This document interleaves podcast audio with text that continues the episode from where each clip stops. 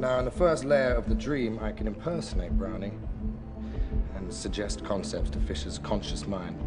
Then, when we take him a level deeper, his own projection of Browning should, should feed that right back to him. So he gives himself the idea? Precisely. That's the only way it will stick. It has to seem self-generated. Eames, I am impressed. Your condescension, as always, is much appreciated, Arthur. Thank you.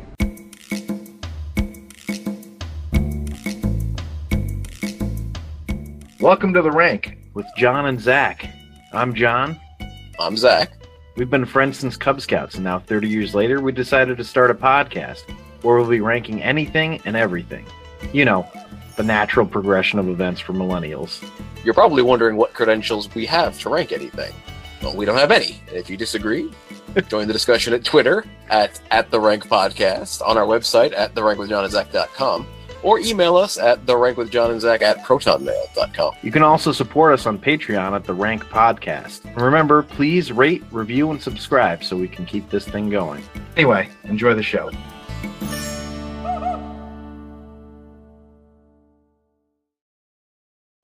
So I am, I'm going to have to say, I am curious what your dreams were. You know, I don't really remember, and um, I plan on keeping it that way because they were weird.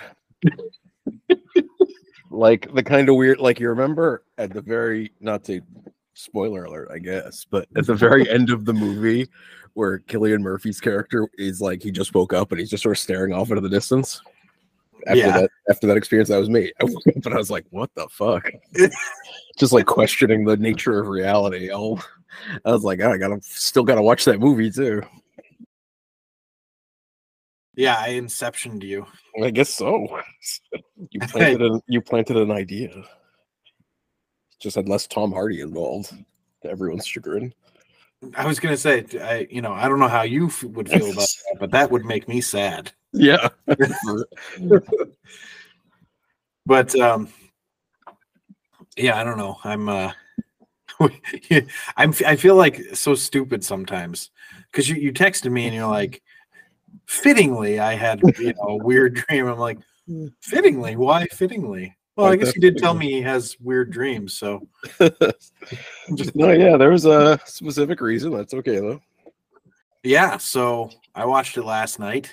Mm-hmm. When did you finish it last night, or did you end up watching the rest today? I finished uh, finished it about an hour ago. Oh wow! So it's super fresh for you. Yeah, I'm still, I'm still, I'm still a little bit in that post like movie state where I'm like, man, that was intense. Especially with this movie, it feels very much like you're like, whoa, what just happened to me?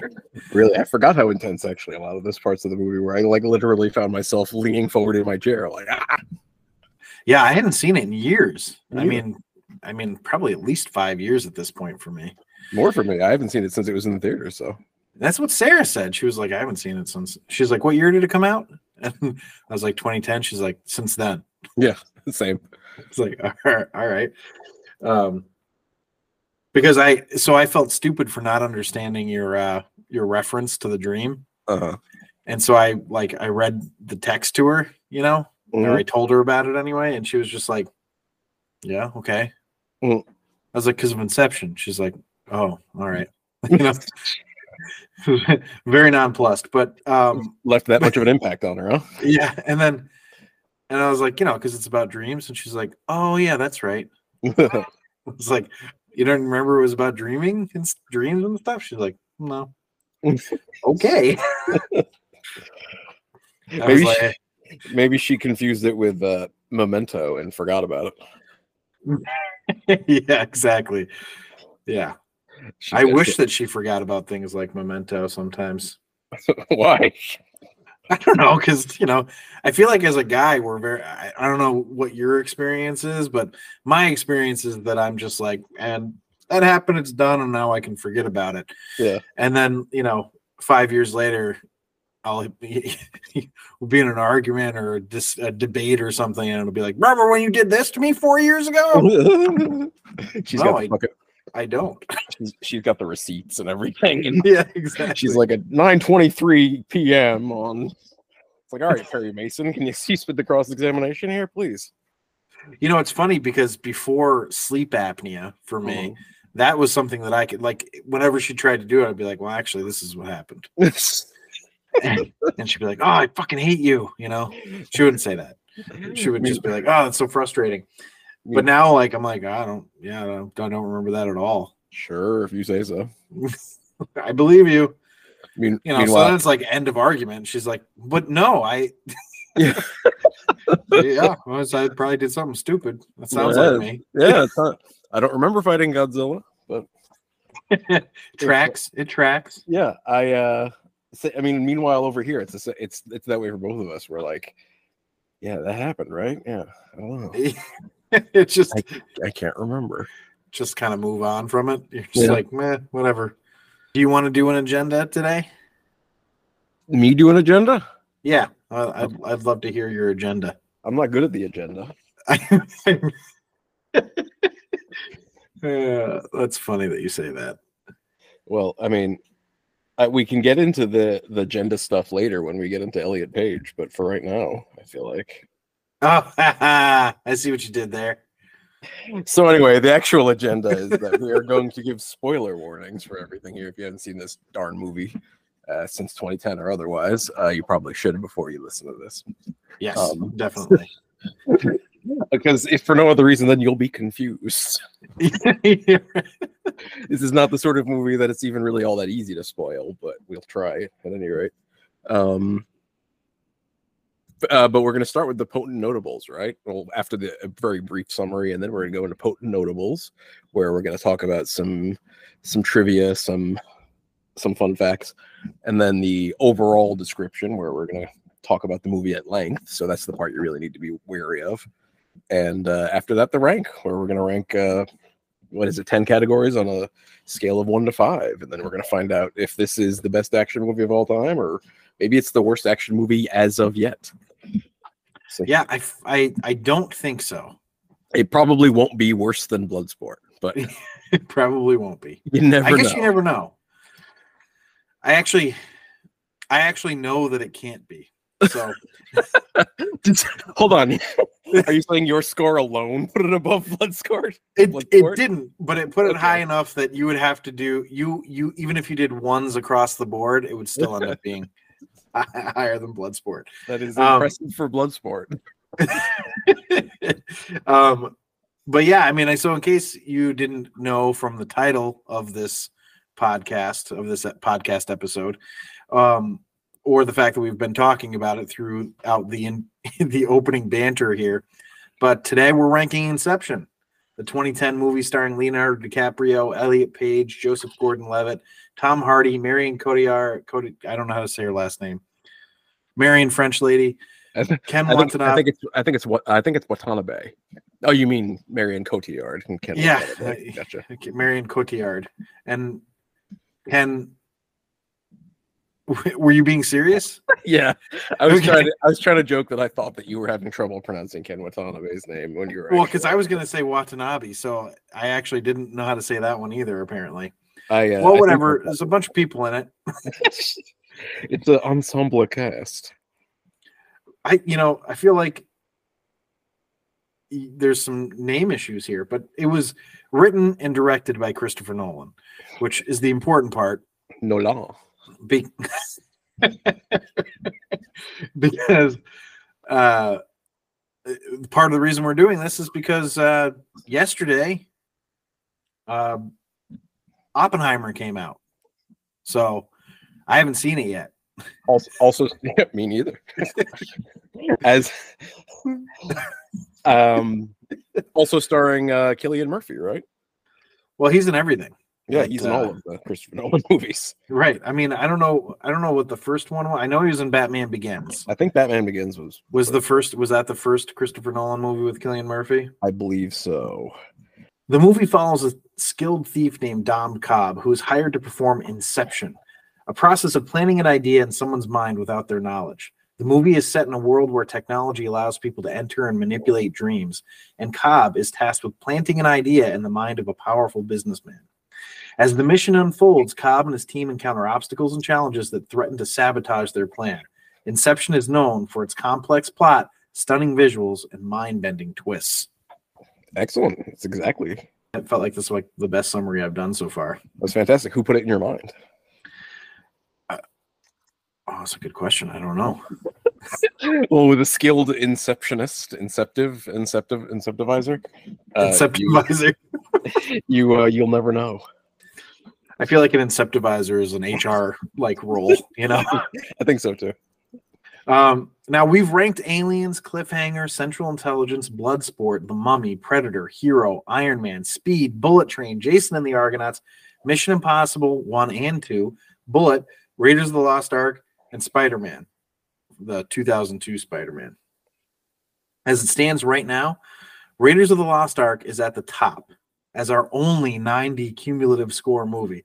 But Iron Man, Aliens, and Bullet Train aren't too far behind, all within five points. Mm. I suppose ninety or higher is kind of like the S tier, and yeah. eighty-five to ninety might be like the A tier, you mm-hmm. know? Yeah, absolutely. Um, Bloodsport's still bringing up the rear as the only movie in the fifties. Poor Bloodsport.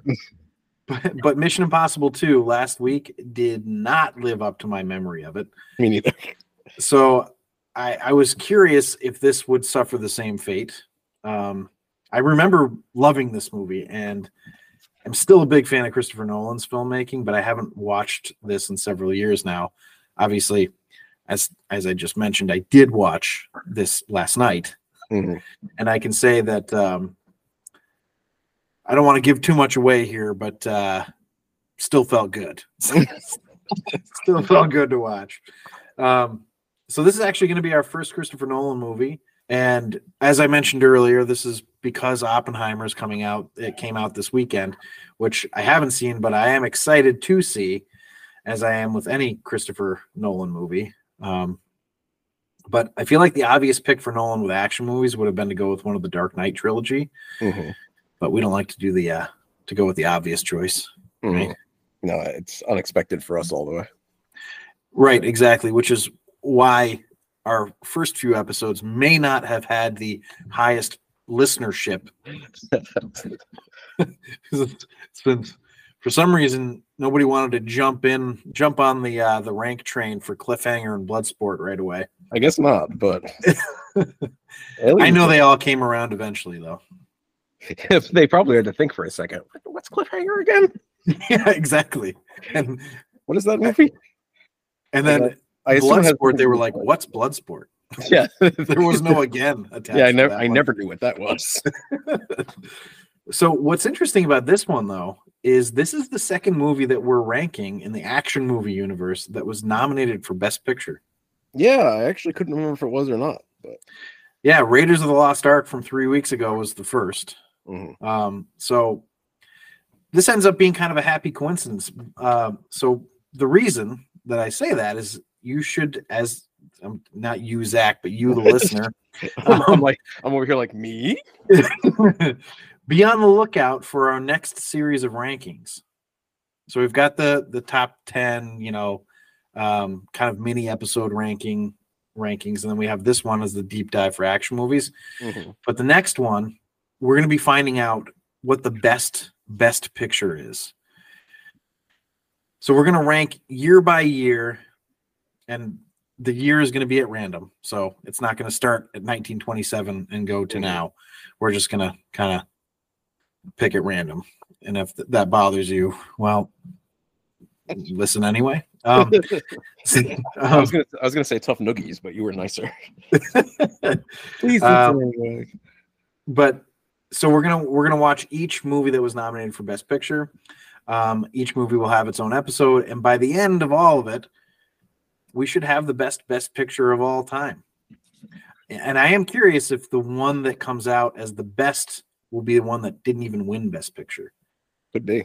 Yeah. So look for that on Tuesdays next week. So first episode next week. And, and the first episode is going to be The Big Short. So mm. we're doing twenty fifteen to start off.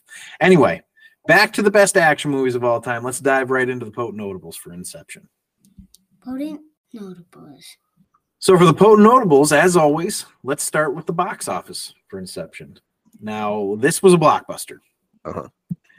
It made two hundred ninety-two point six million dollars domestically and five hundred seventy-seven point five million dollars internationally for a worldwide total of eight hundred seventy point one million dollars. Mm. Against a budget of one hundred sixty million dollars, which that's a huge budget, by the way. Yeah, it is. So it's it's actually interesting that it's such a large budget because this is a non I P movie. Mm-hmm.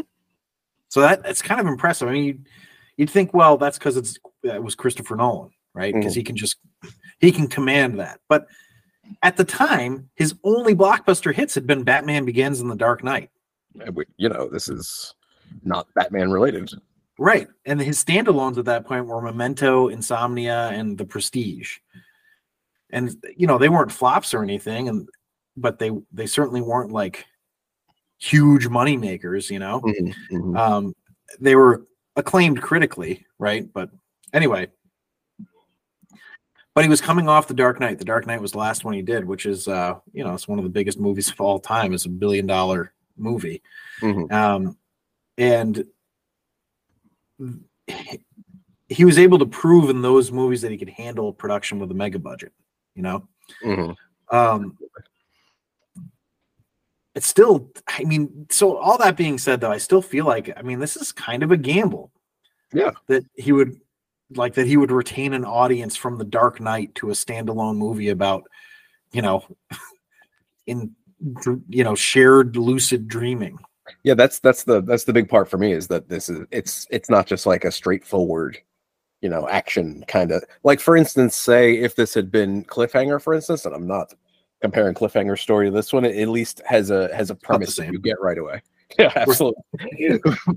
But like, you know, they're like climbing cliffs and it's exciting or whatever. This is like, could you even trust this not to go completely over most people's heads if you're the studio, you know? I know, exactly. You know, it's it's interesting that you would compare it to Cliffhanger because you know where Christopher Nolan got this idea from? Was it from John Long? It sure was.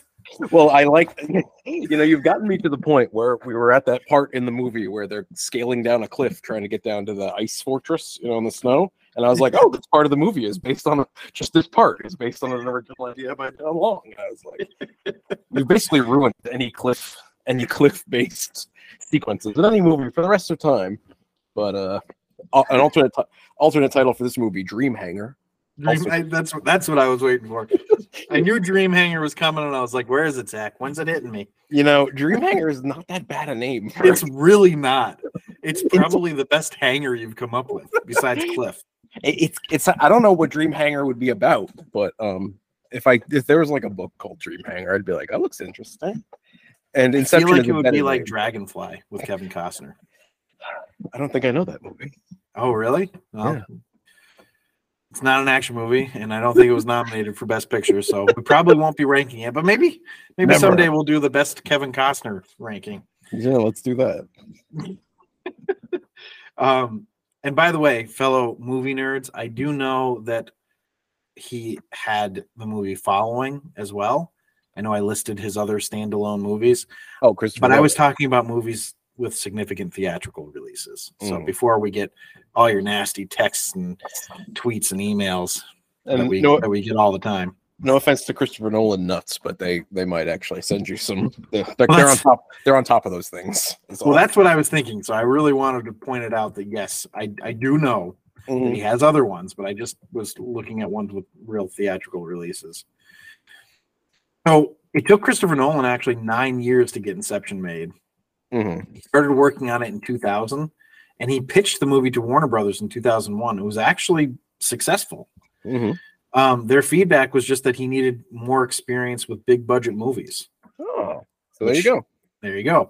So he ended up trying to scale down. The, he actually ended up trying to scale down the movie, mm-hmm. but ultimately decided not to compromise his vision, which I'm glad. Yeah, they're like, you know, you need more experience with big budget movies. He's like, all right, I guess I'll do this Batman thing, whatever. Just yeah, so I can do Inception. Um, so here's, I just thought this was so fascinating. I think I've, I think we've talked about this before. Maybe I can't remember if I talked about this with you or with Sarah, which is kind of disturbing. Um, but uh, Christopher Nolan based the roles in Inception on the roles in filmmaking. Oh yeah, so. Yeah, Cobb is the director, Arthur is the producer, uh-huh. Ariadne is the production designer, Eames is the actor, uh-huh. Saito is the studio, and Fisher is the audience. Huh. How about that? Isn't that fascinating? Clever. I really, I thought that was really neat. Um, and apparently in Japan, when they play Inception on television, they have text in the upper left corner of the screen that tells viewers what level of the dream they're in. I Which, can see that. I can see that being somewhat useful, but I, I perhaps I don't know. Kind of overkill, I think. Yeah, you know? Yeah. Part of the fun is like you know trying to follow along on your own, I guess. Yeah.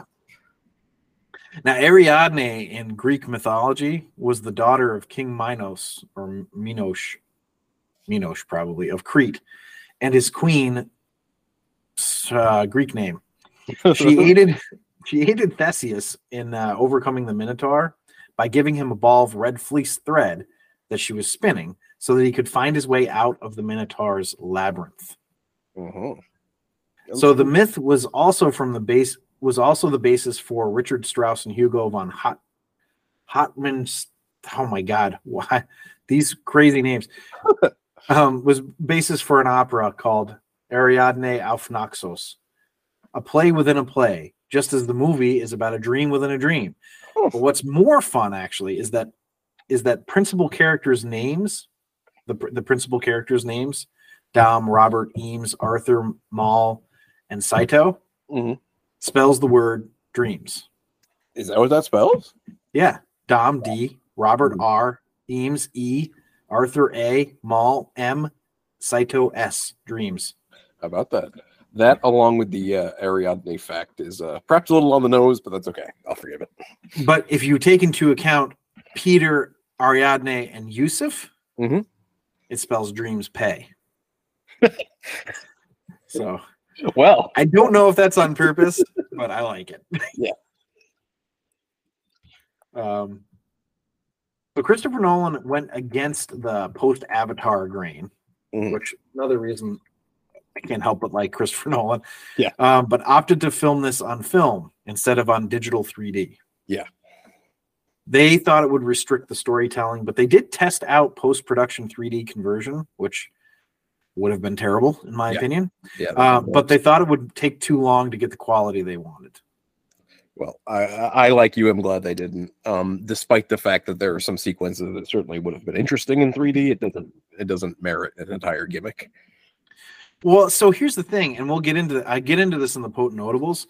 Actually, the next Potent Notable. So I'll, I'll save this for, for the next one, but I just mm. want to finish this up because sort of ironically, when we talk about the cinematography on this, it won Best Cinematography in the Oscars.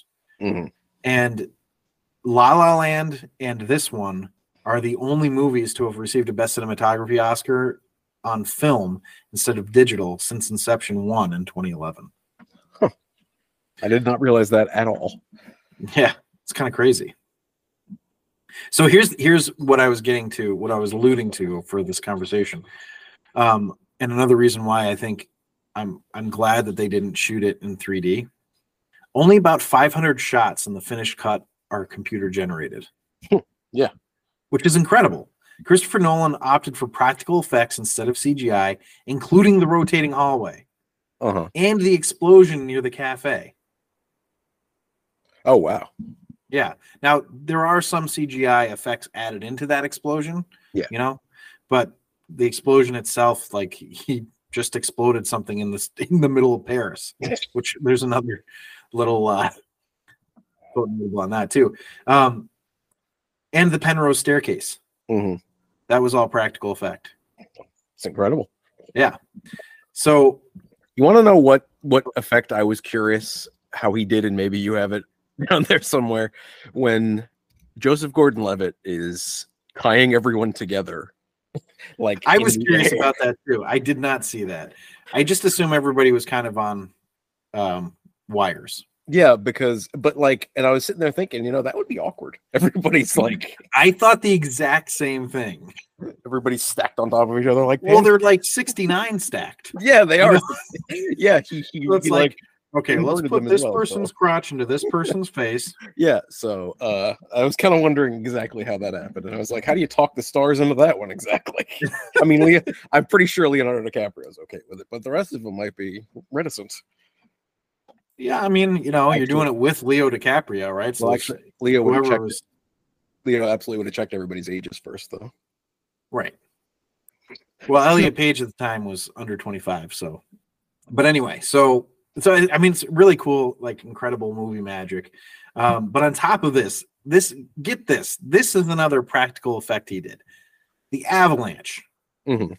That's a practical effect. So did you just go out and cause an avalanche? And yeah, he went out and detonated under the snow on top of a mountain. Detonated okay. a bomb. Explosives. I would. Did you, you know, it's a good thing. Did anybody talk him out of some of these practical effects for Oppenheimer? Because yeah, right. That's not. We don't need practical effect for the nuke. Yeah, no, let's, that's a let's, good point. Let's just use digital for that one, there, Christopher. But I mean, you know, it makes me think of the Dark Knight trilogy, mm-hmm. uh, Dunkirk. You know, mm-hmm. because. In, Interstellar probably not so much, but the other ones, I feel like thinking back on those, it's like, yeah, I, I could see how he's using a lot of like sets and practical effects, mm-hmm. um, which is really just so cool. Anyway, um, we got a little Tom Hardy po- potent notable for this mm-hmm. next one here. Tom Hardy had to learn how to ski on set. That was actually him skiing? Yeah. He he almost didn't get the part because he didn't know how to ski. And this is what this is he, like this, a really stupid reason. Well, he, this he, this is a quote from him, which I really enjoyed. Chris said I lied to him when he when we first met uh, about whether I could ski. Who wouldn't? It's Chris Nolan. If he asked me if, if I could rock climb, I'd tell him I could climb rock climb anything. Mm. John Long again whispering in his ear. Yeah, like you should make this movie more about rock climbing, Tom. Yeah, yeah. I, you know, Chris, I can't ski, but I can rock climb. Just saying. Christopher Nolan's sick of that John Long trying to sneak into his movies. Was this? This was just before The Dark Knight Rises, though, right? Correct. This was between The Dark Knight and The Dark Knight Rises. So did he cast Tom Hardy in The Dark Knight Rises because from this movie, or the other yes. way around? Okay, because yeah. I was gonna say, like, I can I can imagine. Well, I've already cast you as Bane, but if you can't ski, you're not in this one. Yeah, right. Well, so Emma Thomas, who's Christopher Nolan's wife and a producer on this film, mm-hmm. she had to set up the entire shoot, which consisted of office production offices in Calgary, Alberta, London, Paris, Morocco, Los Angeles, and Tokyo. Mm-hmm. So they had to have production offices in six countries. And of course, there were different issues to deal with on each location. But this one I liked in particular, and this goes back to the uh, detonating bombs in Paris. Quote from Emma. And then we were exploding buildings in central Paris, which they don't like very much. They're this like, is like an offhand quote, and I just thought that was hilarious. Well, I didn't think they did, but... Maybe that's what caused that uh, Notre Dame, that Notre Dame fire, I should say. Yep, it was all Chris Nolan. Damn it! So DiCaprio, Elliot, Joseph Gordon-Levitt, Cillian Murphy, um, Ken. Go ahead, say it. Oh, I thought I thought it was Watanabe. Watanabe. So hopefully, I'm correct and I don't get I don't get hate mail from all of. So you're, well, whatever. It's either. So I'll I'll say. I thought it was Watanabe, so mm-hmm. please write us. Um, and the way to tell us who's right, I want you to curse out the person who's wrong. Absolutely. We'll just figure it out. Take us to fucking just task. Just be like, yeah, because we know it's true anyway. So, like, who's doing your fucking research? Um, and Dilip Rao, who played Yusuf, mm-hmm. all trained themselves to remain calm, basically asleep, while they were underwater and buckled into a flooding van, relying Jeez. on scuba tanks for air. That sounds crazy. Yeah. um, DiCaprio actually spent months with Christopher Nolan after Leo was cast, working on the script. Mm-hmm. Nolan said, quote, he made some extraordinary contributions to the script and really challenged me to make the script clear, but also to follow its interior logic and really be true to the essence of the characters and the rules we set out. Emma Thomas, Christopher Nolan's wife, said, the work he did on his character with Chris made the movie less of a puzzle and more of a story of a character audiences could relate to. Hmm. So it's kind of cool. Um, Joseph Gordon-Levitt Joseph Gordon-Levitt went to his audition in a full suit, just in case. In case and this what? was what? Just in case what? Well, I have no idea. That's that's a direct quote from him, just in case. um, but it was after he read like a brief character summary. But he actually oh, ended I up see. matching his character's wardrobe perfectly. Oh, well. Which I'm sure helped him in the audition. Yeah. And um, then possibly getting a role in Dark Knight Rises. Yeah, exactly. Well, you, you can sort of tell when uh, Christopher Nolan enjoys who he's worked with, you know? Yeah. Um, interestingly, I haven't seen Leo in any other Chris Nolan movies. Me neither. And that so, actually that comes back to my other question that I suppose we can get to when we get to cast and acting and so forth. I just, I personally, I think that Leo is so, um, I don't know if famous is the right way. So in such high regard that he mm-hmm. can sort of, he can say, well, I don't want to work with one director. Except you know? for Martin Scorsese. That's true. That's true. That's a good point. Um, all right. So anyway, in the city scene on the first level of the dream with Fisher, the state motto on the license plates of the cars read the alternate state, which I thought was cute. That that is cute. Well, that, that was Leo's contribution, you can tell. Now, this one I just am like shocked by. There was no second unit team hired for making this movie. All right. Every single shot was filmed by Nolan with Wally Pfister, who won Best Cinematography. Nolan also did this on The Dark Knight. And I don't know about any of the other ones, but I, I don't know why I said it like there was going to be more. But he also did. Nolan also did this on The Dark Knight. I just think that's really wild. Yeah, it's really unusual to my knowledge. Yeah, it's un, yeah, it's crazy. Um, Kate Winslet was approached for the role of Maul, but turned it down. You know, I liked I liked Marion Cotillard in this, but that would have been neat. You know, well, what I find really fascinating about this, and I, I wrote this actually. I think it would have been really interesting to go from Titanic to Revolutionary Road mm-hmm. to Inception in the Kate Winslet, Leo DiCaprio filmography. Because, again, not to spoiler alert here about what I'm about to say, I don't want to give anything away. Obviously, Leo dies in Titanic, but, you know, Titanic, they're like young lovers, right? Mm-hmm. And Revolutionary Road, they're like old married couple that kind of hate each other. Yeah. And then in Inception, he, he's a widower. Mm-hmm. I just think that would be kind of a cool. Anyway, that's like a meta, like almost like those previous roles were like, you know, former dream states or something, you know? Right. That would have been that would have been kind of maybe too heady, you know. Like I'm starting to get a little weirded out. I think it would have been cool. So while filming the snowmobile chase, there were in, intermittent gusts of wind. So in order to preserve the continuity, the continuity. The camera helicopter was used to blow snow into frame when there wasn't natural wind. Because, you know, stuff that's like what that you would... use a helicopter for. Oh, absolutely. I mean, it's it's one of its several uses, as well as helicopting. Um, helicoptering. A... so uh, a quick, notable thing, that uh, you know, a uh, question. I don't know if you have this information at hand, but... Uh... I don't have much left, so I might not. Do you do people when they're soldiers or whatever in the winter level in GoldenEye? Do they really actually like hold onto a rope and get pulled on skis by by snowmobiles or whatever? Because that was just wild to me.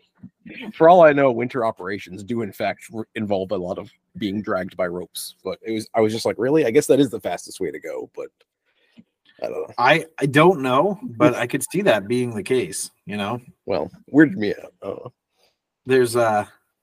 I know that there's such thing as, as alpine troops, mm. which are troops that, you know, ski, essentially. So I, I guess there's potential. I imagine they're just, like, leisurely, you know, making their way down the bunny hill and then intermittently just shooting, you know, their their automatic rifles, just and then they go back to skiing all the cool. And, you know, and then, oh, So, well, so the scenes that take place in that are meant to take place in Mombasa, Kenya, mm-hmm. were actually filmed in Tangiers, Morocco, mm-hmm. which um, you know, I would never have known. So I don't yeah. know if that makes me just like an ignorant American or or what. Yeah, I wouldn't. I wouldn't have either. So not that I know what Mombasa looks like off the top of my head, anyway. So, so here's a little bit of a math one, and I actually disagree with this, and I'll ex- explain. But Cobb and Mal spent fifty years in limbo. At mm. one point, it is stated that ten seconds in the first dream world is three minutes in the next, and sixty minutes in the dream after that. That equates to time increasing roughly eighteen times each dream. So since Cobb was able to be in limbo within the fourth dream, if you break down the math, that equates to about seven and a half days for every ten seconds. Mm-hmm. Breaking it down further, fifty years would be around ten and a half to eleven hours being asleep. Yeah. And then, so this can, then they, they're saying this can be confirmed by the fact that Saito aged into an old man while in limbo during the duration of the flight to Los Angeles. But here is my issue with that. He was not in limbo for the entire duration of the yeah. flight to Los Angeles. He was only in limbo for like the last, you know, what, thirty seconds of falling into the river time yeah. in that yeah. dream. Yeah, if that. So... I don't know if uh, I agree with that, then. I, I don't know if I agree, because I think I'm confused about exactly when one ends up in the limbo state, because it's not just like a certain number of layers down. You right. he, Saito gets stuck, and, and actually Fisher, too, gets stuck there because they die and aren't able to wake up. Um, right. So it doesn't need to be three dreams down, for instance. It can just be the first dream, and then it would essentially only be two layers down. Right, I get if that it. Makes any sense. So, well, it's it's unconstructed. So if you haven't constructed a dream space, yeah. So, yeah, yeah, yeah. Okay, yeah. But it's still just, yeah. I don't know. I just the math. I don't think checks out. There is basically what I'm saying. Yeah. But the last potent notable. This was the third most pirated film of twenty ten, behind Avatar, and and this is the only reason that I kept it in here, because I just was like, I found this to be a bizarre number two. Kick-Ass. All right. It's just, I feel like that's super random that Avatar and Inception were one and three. Yeah. And Kick-Ass. People were like, I got to download Kick-Ass. I, I, have, I, I have nothing. I, isn't it bizarre? I mean, I guess it makes sense, because this, I don't know. Like, probably There's this, nothing I, that makes sense about that. Yeah, I guess you're right. I was trying to make it work. Leave me alone. All right, so let's dive into the movie overview, unless you have um, other I've, potent notables. I have no notable, well, potent or otherwise. Or I don't know if it's... The, I also have no potents, notable or otherwise, so let's move on. Well, I so just in the, like, the opening two seconds of this movie, it's, like, already epic. Mm-hmm. The, the, let's see, this movie opens, and um, I'm actually having trouble remembering exactly the beginning of the movie. It's it's the, it's it's them washing up on shore, right? Because they're they're in Saito's dream. Yeah, exactly. Okay, his, and then we see the okay. So at first we see Saito as an old man, and then we're kind of like jarred into this other area, right? This other this other time when Saito's actually a young man, but in the same place. And uh, they're trying to get information or whatever. Yeah, exactly. It's it's epic. It's so mm-hmm. cool. Um, now, I know Nolan doesn't want to do a sequel. He, he said that, like, it's over. I don't need to do a sequel. Yeah. You know? Which I can respect him for that. But a prequel called Extraction? Huh? Just more more missions. Right. That'd be fun, you know? I, I, I'm down for it. Can show Michael Caine teaching uh, Leo and his daughter, apparently, how to do it. It's um, just the Italian Job, except, I mean, the original Italian Job. Exactly. This. Um, they can de- I, they can digitally de-age Michael Caine. Yeah, they'd have to de-age everybody for that prequel. I think uh, only, only Michael Caine people. Mm, everybody else is the same. Um. Actually, I think it would be kind of fun if they, like, you know, had it with, if they did a sequel that was like Ariadne and Arthur and, and mm-hmm. Eames and stuff, you know, just like you don't even have to have Dom in it. Mm-hmm. Yeah, that's true. So anyway, but I'm perfectly happy to have there be no sequel too. So no, but the uh, epicness of the uh, just the opening of the movie here, this just this entire sequence of uh, I don't know, I guess they're in this, I guess like Japanese manor house that Saito is living in. Um, it's so stylish and well shot. Like it could be a really boring, stupid movie. It would still be interesting in a way. Yeah, exactly. Right? I know exactly what you mean. Just the like, aesthetic would be. Yeah, exactly. And and there are multiple parts in this movie where I'm just going, this is just nice to look at. Like again, it could be dumb. You can and, watch it on mute and be enthralled the whole time. Yeah, it's just that could. I mean, we just talked about how the guy won a um a best cinematography, so that's not exactly a surprise. But um, the fact that the uh, content is so engaging as well as the visuals is one-two punch, to say the least. Yeah, no kidding. To say the least is right. At, at what point exactly do you remember that they really introduce the idea of this being, um, you know, a dream and that they're extracting information? Because they're trying to hide that fact from Saito, but I can't remember at what point the audience is really made aware of this. And I feel like it is actually... You'd think I'd remember because I just watched Maul. It. Oh, right. When she shows up and Joseph Gordon-Levitt, whose name I can't remember now, um says uh you know, what's she doing here? Right, okay, that makes sense. Well, but even then it's not given away. It's it's yeah. uh it's, it's just... when I think it's when she brings Saito to them, yeah, when he's trying to get the information, you know. Mm-hmm. Because I mean, going into this movie at the time, it was kind of difficult to get us uh, get away from the fact that you knew this was going to be something to do with dreams, just from the commercials and the promotional materials and stuff. But um, it'd be interesting, just you know, to have literally no idea what's going on. I know, that would be really cool. I would almost like to, you know, wipe my own memory of this. And, yeah, uh, and then just watch it and just be astonished.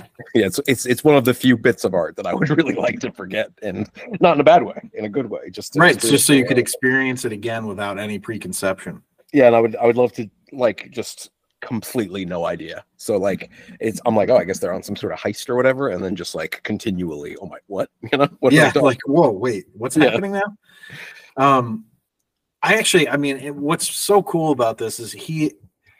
He is so good at the exposition. Mm-hmm. You know, it's minimal, it's succinct, but he describes it so well. Mm-hmm. Do you have a so like? Yeah, go ahead. Go on. No, I was going to ask know, you an example because well, I haven't. Okay.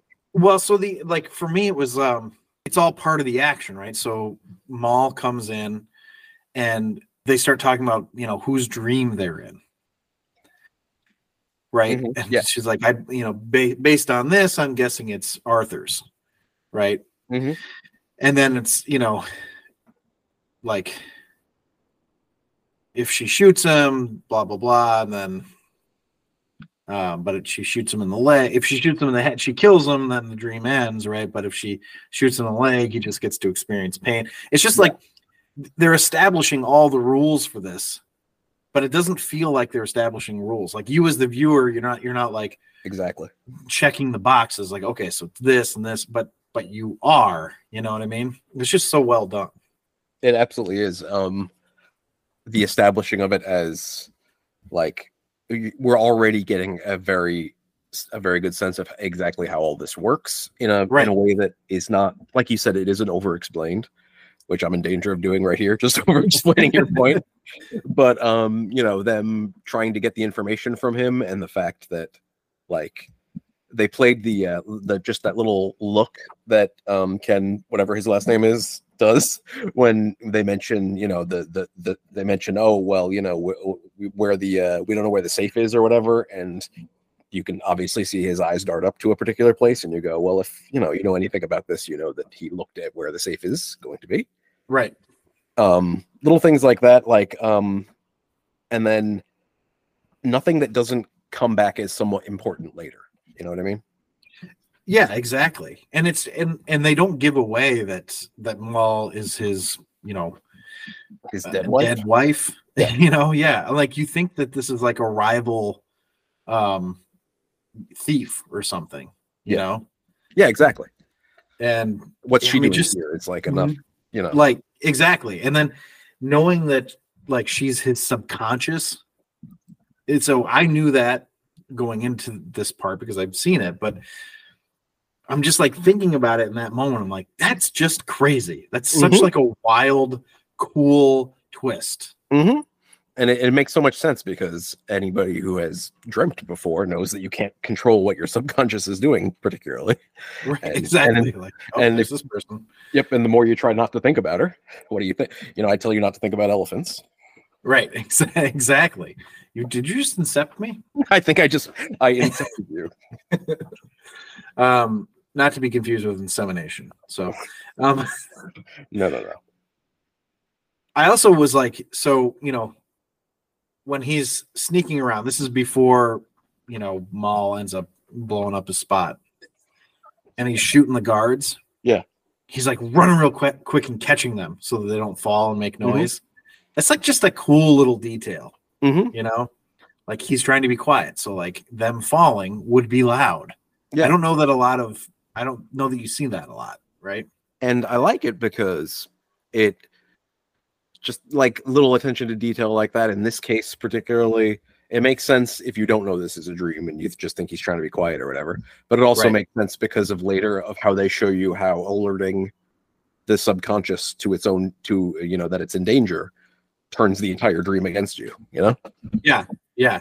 That, I mean, there's so much like, he like really thought out the rules about all that. It's just, it's amazing. Mm-hmm. Um, but I also like there's so many like establishing things like this is another example of uh, of exposition. It's economy in filmmaking, really, mm-hmm. which, you know, you wouldn't think to say about a movie that's two and a half hours, but there is so much of it because I, he's I, telling a gigantic story here. Yeah. I feel like it doesn't I feel like this is actually a fairly streamlined movie for how much is actually in it. Exactly. That's what I mean. So like they ha- they show a visual of Leo getting slapped while he's asleep, right? Mm-hmm. And then he goes flying in the dream. Yeah. Which I thought was so cool. And then, you know, they do the kick and he goes into the tub and then it's just like this cascading water, water like tidal wave yeah. going over him. So I thought that was just like a really neat way of showing like the things that are happening while you're asleep are affecting you in your dream. You know, absolutely. This this is your uh, your typical um, all heist movies begin with an unrelated heist, but um, it doesn't just serve the usual purpose of setting right. up the fact that we're we're these are heist guys or whatever like that. It, it sets up all sorts of important information for later without, like you said, making it feel like better remember this. You know, put a, right. put a little post-it note here. It's it's very different than the. Uh... the establishing shots that we get in Raiders, where mm-hmm. Steven Spielberg is very clear about mm-hmm. everything he wants you to see. Mm-hmm. Um, so, which is no knock on Spielberg, by the way, that's not what I'm saying. Mm-hmm. Both of those are, are good ways to do filmmaking. I'm just remarking upon the, the way he's done this is, is just very different and very cool. Mm-hmm. Um, so I just, Anyway, I just thought it was fascinating. And then, of course, you know, then you find out that they're in, they're actually, that when they wake up, that's still a dream, mm-hmm. which is like mind-blowing, right? It, it's it's a mind-blowing way to start off and a way to introduce the idea of a dream within a dream right off the bat. Right, exactly. And um, up, upping the ante works later because it's already been upped in a way that makes sense. Well, right. And then it's, but you're you're sort of telling the audience right in the beginning, you have to pay attention. Mm-hmm. You can't coast through this one. You got to mm-hmm. know what's going on. But it's it's not heavy-handed. No, it's absolutely not. Um, and then the, they wake up again, and we've got bullet trains again. yeah, it's an exciting little kind. Of, as far as trains go, this is one of the most action-packed kinds of trains. Is bullet train. It's true. It goes very fast. Yeah. Um. And it's funny, I never noticed, you know, I've seen this movie a fair amount of times. I haven't seen it in a long time, but up until then, I had seen it a fair amount of times. I know that's different for you, but I never noticed the I don't like trains comment before. Yeah, I hadn't either, and I still, I, I don't know, I, I kind of forgot until you mentioned it right now, actually. Yeah, it's it's an allusion to later when we find out mm-hmm. about his wife saying you're waiting on a train, or them mm-hmm. talking about it, right? Yeah, and how so they get out of the limbo state in general. Exactly, exactly. So it's really it's like such a fascinating throwaway line mm-hmm. that has so much, such deeper meaning to it than just somebody being like, oh, like, you know, I don't know. I, I'm thinking of Raiders of the Lost Ark again. I don't. I, I don't. Maybe it's because I brought it up before, but I'm thinking of I hate snakes. You know, mm-hmm. and it's like, okay, this is the thing that's gonna come back later. Yeah. Whereas Nobody... this one's very just kind of throwaway, and but it's easy to forget. You know. Yeah. Um, and then he has a phone call with his kids, which is just heartbreaking. By the way. Mm-hmm. Yeah, I just was like, I was like, man, I can't imagine saying that to my kids, like not being able to see it. It just sounds awful. Yeah. Sets, um, up, sets up his dilemma. Right. Again, effective uh, exposition. Mm-hmm. It's uh, it's interesting watching this, knowing that he viewed these roles as allegories for filmmaking also. Mm-hmm. With Dom. What would you say? Dom was the director for this? He's the director. Yeah. Which makes sense, right? Because sort of directing is kind of solving problems all the time. Mm-hmm. And sometimes creating your own because you're bringing your own ideas in. Yeah. um, what, what does that make? Uh, what does that make Mal, the uh, contentious ex-wife? Who, who I, didn't I, did we have one for her? I thought I maybe. No, we don't. Okay. I was... Uh, um. I was just thinking it's the diva actor, I guess. Yeah. With the uh, Spielberg Spielberg uh, what's the word I'm looking for? Um parallel. Uh, that would be like the Kate Capshaw character or something. The you can't work with her again. Yeah. Right. Exactly. uh oh, I guess I gotta cast somebody else in the next movie.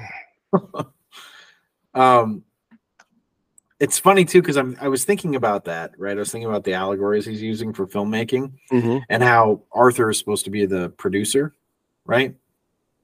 And and I'm like watching, I'm like, man, Joseph Gordon-Levitt is like a real stick in the mud in this. And I wrote that. Yeah. And then like three scenes later, you know, I don't know how long later, but the t- that's exactly how Eames describes him. I'm like stick in the mud, yeah. Yeah. Oh, I guess I, I guess I had that spot on. Like the actor would, you know, po- probably think of the the pragmatic director or the pragmatic producer type who just cares about the logistics of it. Right, exactly. And I'm sorry, but uh, Tom Tom Hardy does a does a pretty decent little like kind of diva-ish actor, you know? Yeah, he does. He really does. I, I mean, he's uh, yeah, it's it's fun. You know, they're talking about being the architect or whatever. Oh, it's it's when he sees. Um, you know, his father-in-law, mm-hmm. Michael Caine, and he was, he's trying to basically recruit somebody. And Michael Caine's like, well, why don't you just build it? And he says, Mal won't let me. Mm-hmm. And like, you still at this point don't know the story yeah, here. Yeah, exactly.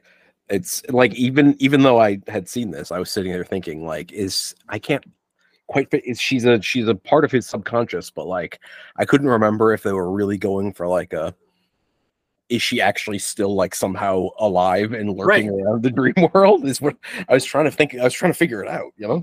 Yeah, is she like a pissed off ex who just like knows how to get to him, you know? Yeah, somehow follows him into dreams, because I'm glad they didn't go that direction, but it's interesting that it's not explained right away.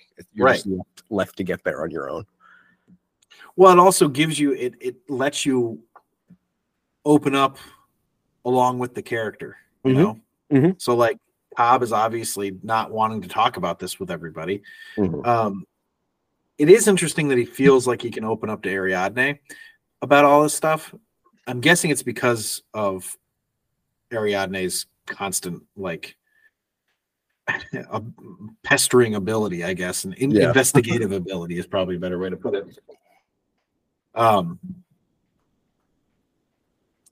So maybe it's like, well, I guess, you know, Ariadne already knows this, so yeah, I'll just, she, uh, she sort of inserts her. herself into a couple of those situations, like, for instance, intruding directly into his dream. Right.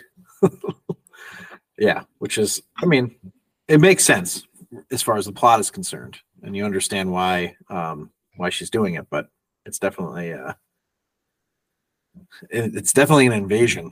Um mm-hmm. But I, I I'm just like watching this. This is like, you know, see, he's so Dom is explaining it to Ariadne, right? And I'm just like, so again, we're getting some exposition on kind of how it works and everything. And it's just such a cool concept. I'm just sitting here, I was just watching it being like, this is so fucking cool. Mm-hmm. Oh, and then there, uh, I just wanted to ask if you thought that it had any relevance.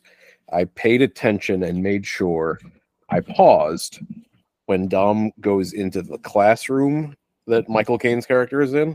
Mm-hmm. Well, I don't know if he got a name. I think he's just Michael Caine, frankly. Um, but on the chalkboard, I saw, like, you know, floor plan diagrams, essentially, of both what looked like the uh, Pantheon in Rome and what looked like um, the Duomo in uh, in Florence. I don't know if those would have any relevance at all, or if they just said put some famous buildings up there. I honestly don't that. know. I had, I didn't see anything about that. Um, I wouldn't be surprised based on the level of detail involved in this that there may be. I was trying to come up with a with a connection of some kind, except that both are very famous, obviously, and the the the Duomo, which was specifically on the Cathedral of Saint Mary of the Flower, which I'm not saying in Italian, um, was a very important dome at the time. It was the largest dome ever built, and it was supported in a brand new way that domes had never been supported by before. That's all. All you essentially need to know about that. I don't know if okay. if I, I mean, um, you know, it was like an engineering challenge for the time. You know what I mean? Yeah. Right. And of course, the Pantheon has a dome on it as well. It's a freestanding dome, but it doesn't matter. Yeah, that's interesting. I don't... There's got to be something there. I don't know what. what... We should um, we should explore that. Maybe we can, when we do Inception again for the Best Picture ones. Best Picture, we'll go into a little bit more in the artistic. Yeah, we'll, we'll, yeah, exactly. We'll try to take a look into that. The the building of a masonry dome posed many technical problems. Brunelleschi looked at the Great Dome of the Pantheon in Rome for solutions, which is one single shell of concrete, the formula for which had long been forgotten. The Pantheon had employed central uh, structural centering to support the concrete dome while it cured, which was also not possible for uh, a dome of the new size requirements that they had for the for the Duomo in Italy, um, chose such a design that would employ a double outer shell made of sandstone and marble, under which would be the interior shell of the dome. That's really cool. I still don't know how it applies to the movie. Well, layers of dome, for instance, to solve the problem of how to make it so large. Oh, interesting. That is probably what it is then. Different, you know, shells of roofing, essentially, whereas, not that the Pantheon part matters, especially, except that they were able to make it out of concrete, which they could not do, oddly enough, in the, you know, the fifteenth century. Yeah, I would say that Christopher Nolan strikes me as somebody who is very intelligent and well-read. Mm-hmm. So he seems like a person who would do a lot of research like that, to find allegories and metaphors that he can put in and sneak in. My my initial my initial suspicion just that it had been they're nice looking and stuff and people that sort of thing. However, I wanted to mention it in apposition to the ending part, which we'll talk about when we get to the end, which I sent you a picture about. Yeah. So just remind me that I have just something to say about that. Okay. Anyway, so uh, these explosions when Ariadne realizes they're in a dream. Mm-hmm. Is are just they're just so cool. It like every little thing explodes. I remember watching it in the theater, and this was the point where I was completely one hundred percent sold on the movie. I liked it a lot prior to that, and I knew as soon as I saw it in the the the previews for it that I was going to see it no matter what. But this was the point where I was like, I'm all in. I'm just going to push my chips to the center, and I'm going to live or die with this movie and how it how it how it turns out. Right? You know how sometimes you're kind of reserving judgment. I like where this is going. We'll see. I was just like, I'm in. Take take the rest of my money if need be. You know, they could have come in and be like, oh, if you want to watch the rest of the movie, it's another admission fee. I'd be like, fine, but I'm angry, but I'm paying it. Well, it's funny that you say it. I feel like this is the difference between you and I when we watch movies. Mm-hmm. Oh, you like that from the beginning? I'm like immediately all in. Like, yep, I'm into it. Let's let's show me what you got. And so, then then you have to then I'm disappointed. You know, you, yeah. you have to like really work hard to disappoint me. Yeah. Whereas like, you know, you're making them work for your uh, approval. Yeah, yeah I'm, I'm I'm ready to check out at any particular time. Have you ever walked out of a movie? Yes, once. Just once? I think it's just once. Maybe there was another one, but I, I always remember this one specifically because I kind of think it's silly now. Mm-hmm. But it was The Lost World. You mean the second Jurassic Park movie? Yeah. You're going to laugh, but I literally walked out of that movie too. You know what it was for me? What? When they started kicking the dinosaurs and like doing the acrobatics, I'm like, get the, the, get the, the gymnastics fuck out of here. Stuff? Yeah. That's yeah. exactly when I walked out too. And by the way, we did not see this together. I remember because I saw no, it with we didn't. my brother. So we didn't make the joint decision. That's incredible because I remember I was like, oh, fucking, she just she's doing gymnastics on the velociraptors. This is where, what has it come to? You yeah, know? Exactly. I was like, what? This is the stupidest thing. I was cursing the heavens. I was like, ah, what hath thou wrought? I was like really excited. So I saw Jurassic Park before I ever read the books, right? Mm-hmm. And I know you haven't read the books, but I read The Lost World and I loved it. And I read it in three days mm-hmm. when I was like in what, seventh or eighth grade, I think. Yeah. It came out. Uh, um, and so when they were like going to do the movie, I was like, yes, this is awesome. You know, mm-hmm. I can't wait to see it because the book was so good. And then uh, I was, they started doing the fucking kicking, you know, kids doing their gymnastics. I'm like, get the fuck out of here. Yep, I remember her being on like the single bar and she's like spinning. I don't know. She's like, I don't know if she actually did three sixties on this stupid thing, but either way, I... it was really absurd. As like spinny, spinny, spinny, kick in the face. Exactly. I'm like, mm-hmm, a giant dinosaur wouldn't just bite your fucking leg off. Yeah, got it. Exactly. The ten-year-old girl does her gymnastics and beats the dinosaur. You know, that was the thing that it wasn't. It wasn't technology. It was. It was gymnastics that killed the beast. To paraphrase, to paraphrase King Kong. Uh, anyway, so let's let's get back to uh, Inception. That was an interesting detour. Well, um, I, I had thought maybe that you're willing to stay longer in movies than I am, but I've only walked out of one other movie, so I'm not that far ahead of you. um. Yeah, I'm, I mean, I. It sounds like I'm not actually willing to stay long. What's the other movie? I, I'm embarrassed to say it because it's an extremely uh, well-regarded movie. Pedro Almodovar is All About My Mother. Never seen it, so.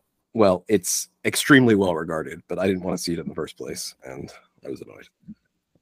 So, so, so, but so that probably had more to do with why you were there in the first place mm-hmm. than the exactly. movie itself, right? Yeah. Yeah. yeah okay. Yeah.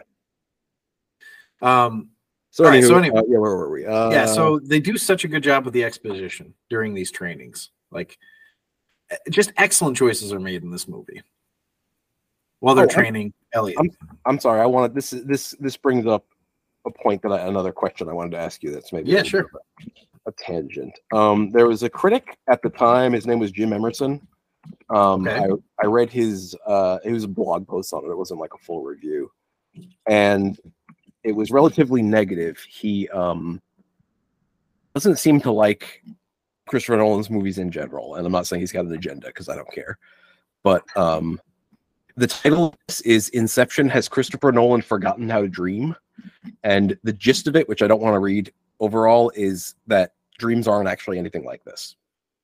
And I remember in the comments or something of it, reading something to the to the point of his saying, like, specifically the part where Paris like folds in on itself, that's not what dreams are like. And I was wondering if that you found that to be the case, um, as well as maybe the rest of the dreamlike stuff in this movie.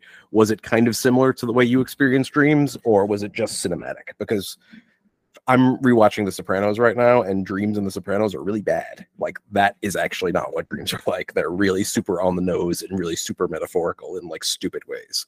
So I, I'd agree with in that case, but like, I was wondering if how you felt about Inception being particularly accurate to how dreams, you know, are experienced. Well, I think that's a really stupid take. I do too, but because this isn't, yeah, dreams aren't like that. You don't fold fucking cities around on each other in dreams, sure, but this is lucid dreaming. They're conscious of changing things in their dream. Mm-hmm. Mm-hmm. So that's not the same. The concept is different than what he's describing. Yeah. It doesn't make any sense. Actually, the um, entire thing kind of makes me wonder, like, did you miss the point of what was happening? And I don't mean the point of the movie, but, like, did you miss literal plot? Because at that point, Ariadne's doing that on purpose. She's folding Parasite over on itself to see if she can, you know? Right. She literally says, like, what can you, you know, can you change physics? Mm-hmm. I mean, it's, it's, it's a really kind of a bizarre take because, like, yeah, dreams are definitely the way they describe dreams, how you're just like, you're there.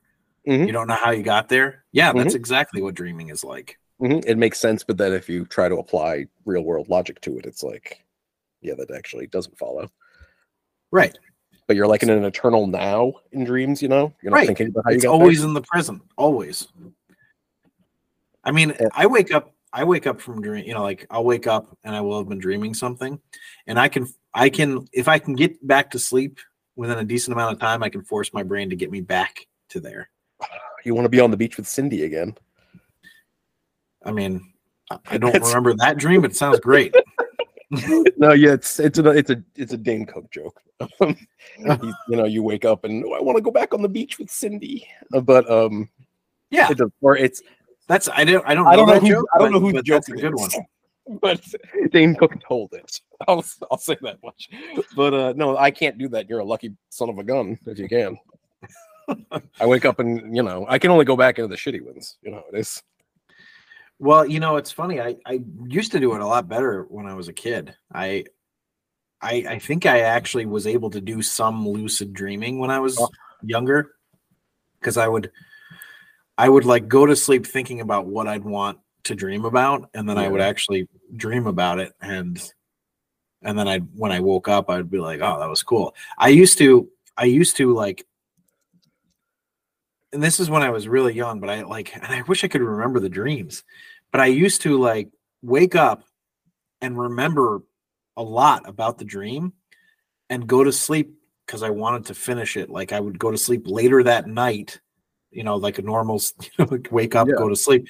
And I would be thinking about it so that I could complete it. And I, re- I remember that I would have like three nights in a row of like the same dream. Um, not the same dream, but the same like progression of the dream, like the plot. Yeah, yeah. You're like, all right, tonight's Godfather Part Three. So. Exactly. I remember never being. I never was able to do it more than three nights. But I. That's why all movies. That's why all good movie series are trilogies.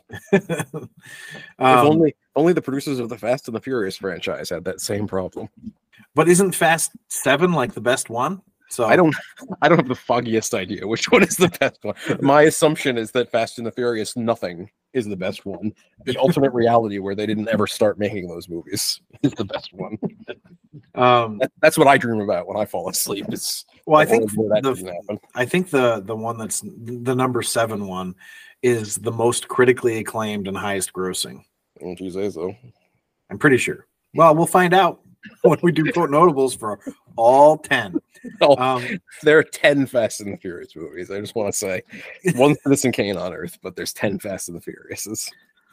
Fastest, yep. Fasts and Furious, the Fast and Furiouses, Fastest and Furiouses, um, the Fast and the Furious mm, films. But speaking of the city folding, I mean that's such a, an iconic scene. So like really to be angry about that is so fucking stupid. And, you know, it's it's especially funny to me because that's very, very accurate to the way I dream. And I remember, like I said, I don't know if you remember before when I said I've been sitting watching the previews in some other movie, I don't remember. And they showed like a like a bit of that scene as part of the trailer. And I just remember like it was like eerie. I've I've had dreams that are almost just like that. So I was like, this is just what the hell? Like, how dare you reach into my brain, Christopher Nolan? Yeah, so, the other uh, frustrating part about that is like, so he's taking his own experience and applying it to the entire population. Pretty much. You know, like, so people don't not, dream like that because I don't. Yeah, I'm not trying to pick on David, uh, Jim Emerson is what his name is. Um, but I found that frustrating when I read that at the time. Yeah. Yeah. Especially since it's so opposite of what my experience was.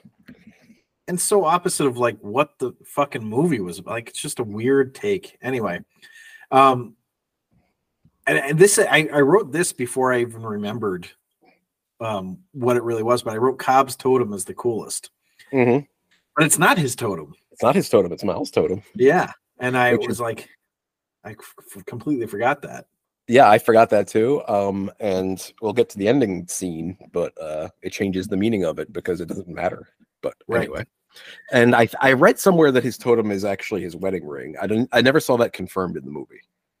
I, I did, I did, did not that. see that in the Potent Notables. His wedding, wedding ring was brought up mm-hmm. in that you only see it in his memories, I think they said. Oh. But you don't see it um, any other time. But they also like cut away when his left hand is coming into frame too a lot, apparently. You know, I should have. I knew that going into the rewatch here. No, I, I should have forgotten. But I, I didn't pay attention. I just get so sucked into the movie, you know. I'm yeah. just like, oh man, I, like I don't want to watch what his fucking left hand is doing. Yeah, but it's a shit. It's the um, sort of movie that, that you might be rewarded for. That's true. So. That's true. The idea of the totems in general is also really, really cool. It's really, it's really clever. Actually, uh, Ariadne calls it a clever yeah. solution, and it, it is actually. That's, I mean, that might just be Christopher Nolan complimenting himself. I know. I always think that when you have that happen in movies, like this is a really good idea, and it's like, are you just like, did the writer think that what he just had was a good idea? Hey, everyone, or he or she. But, uh, no, yeah, and uh, we we see, yeah, we only see those three totems, but it's still neat. Yeah, so now now Cobb's got to go find Eames, right? Mm-hmm. And I just enjoyed that he was. I was like, oh, he called him a stick in the mud about Arthur. I was, uh, I was, uh, I don't know. It's the casting in this movie is really, really good, incredible, yeah. perfect, yeah. pretty pretty much perfect. Every every next actor is like so much is is is very nat- not only good but natural for their part. Yes. It's and uh, this goes back to the visuals would be engaging even with a stupid story, but also the acting would actually be pretty enjoyable even with a stupid movie because the characters are engaging just because they have charismatic, you know, good actors. So, right. I, I mean, can we just talk about how effortlessly cool Tom Hardy is? I'm, I, I mean, that's kind of what I was getting at. But he comes on I'm screen and the like, movie gets cooler by degrees. You know, it's like, I know it's unbelievable. He just he's awesome. Well, I think that's why he's. A, a superstar now, I guess. I don't know. I'd never heard of him at the time, but right, me either. Yeah, I was just like, okay, but I, you know, I was like, this guy's kind of fun, you know. Yeah, but he was good, and he was a lot of. That's that's actually another good point is that the, the movie gets more fun because he's in it. Yeah, I always, absolutely. I always appreciated a performance that adds fun factor to a movie. Adds some levity, yeah, mm-hmm. and not and not like uh, distractingly, you know. Just that's like that's something that Nolan is for the audience. Yeah, it's something Nolan I find is actually good at is uh, not actually good at as the as opposed to anything he isn't, but right, right. he's good at t- he's good at tossing fun little jokes in that are still meaningful for, for the plot, so it's not like completely out of left field. But like, um, for instance, Tom Hardy's uh, running interference by pretending he knows the guy. That's just cute, you know. Yeah, exactly. And then there's a couple other cute jokes that, you know. And I like when when he leaves, uh, well, I guess not. Yeah, exactly. It's it's fun and it's cute. It reminds me of in uh, Batman Begins when Batman asks Commissioner Gordon if he can drive a stick, you know? Yeah, right. It's just, um, it's cute. Yeah, I mean, he's, um, yeah, I mean, he's, he's one of the best filmmakers of our generation, you know? Yeah, really. I feel, I feel bad kind of agreeing with that because it's so, like...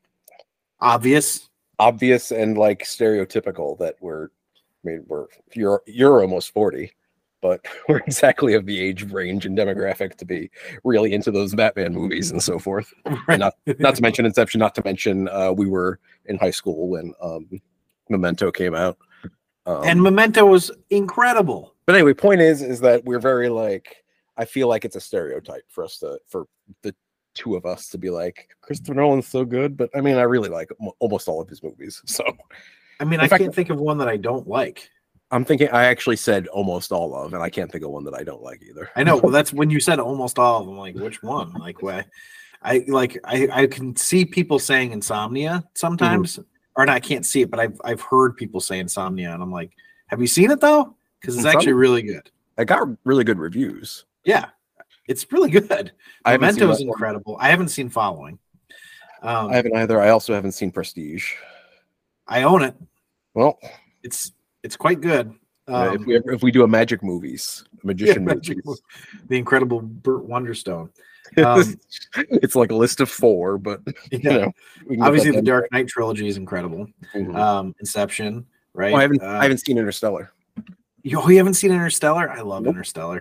I also haven't seen uh, whatever Tenet. I haven't seen Tenet, yeah, but that's because I didn't have H B O Max when it came out. Did you see? So you have seen Tenet, or you didn't? I have not. Oh, okay.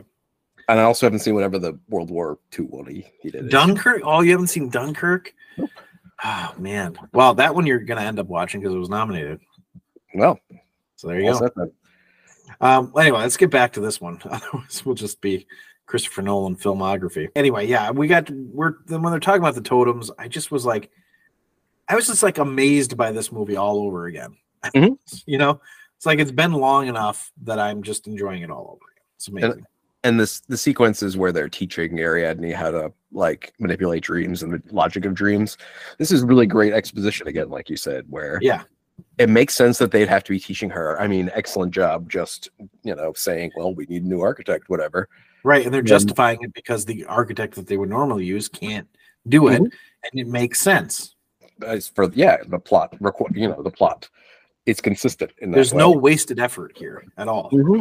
And what, like, see, these are some of the most fun scenes in in movies when they do things like this and explain, like the training and they're explaining yep. stuff. I agree.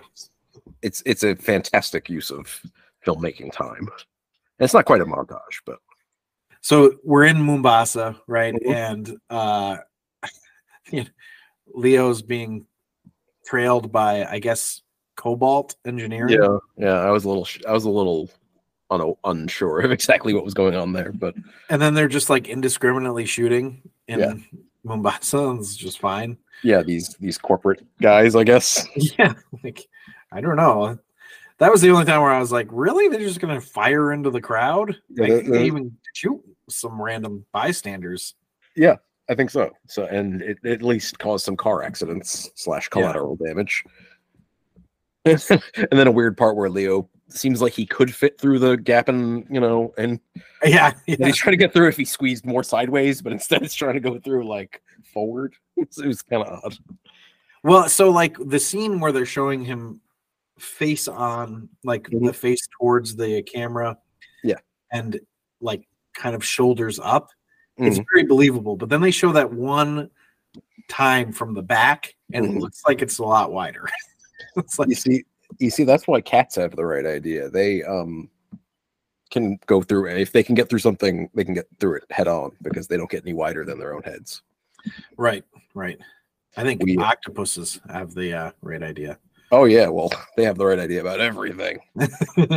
Brain cells all over the body. One localized brain cell area, that's not very efficient, right? No bones. Yep. Squeeze through anything.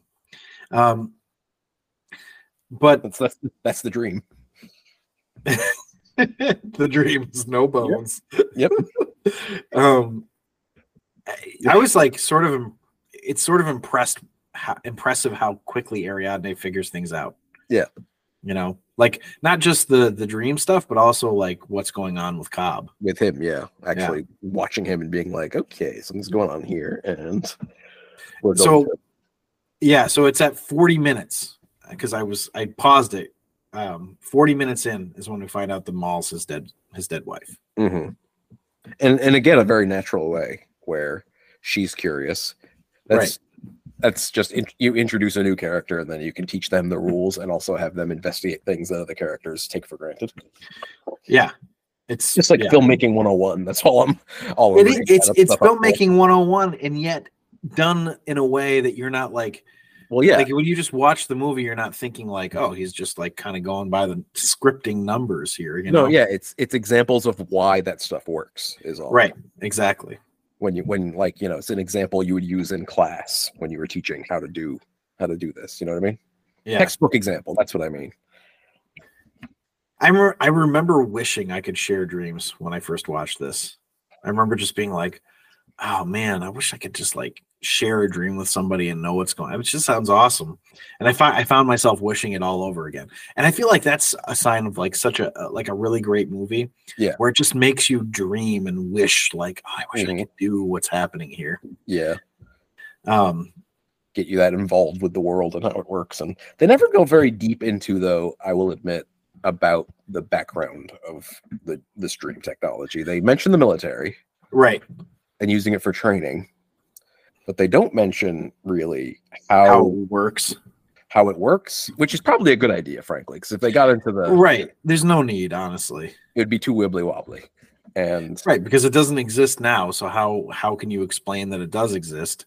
You know, it's not like a future tech, science fiction tech. Like it's not something we've we yeah. know how to do it. We just don't know how to. We can't do it yet.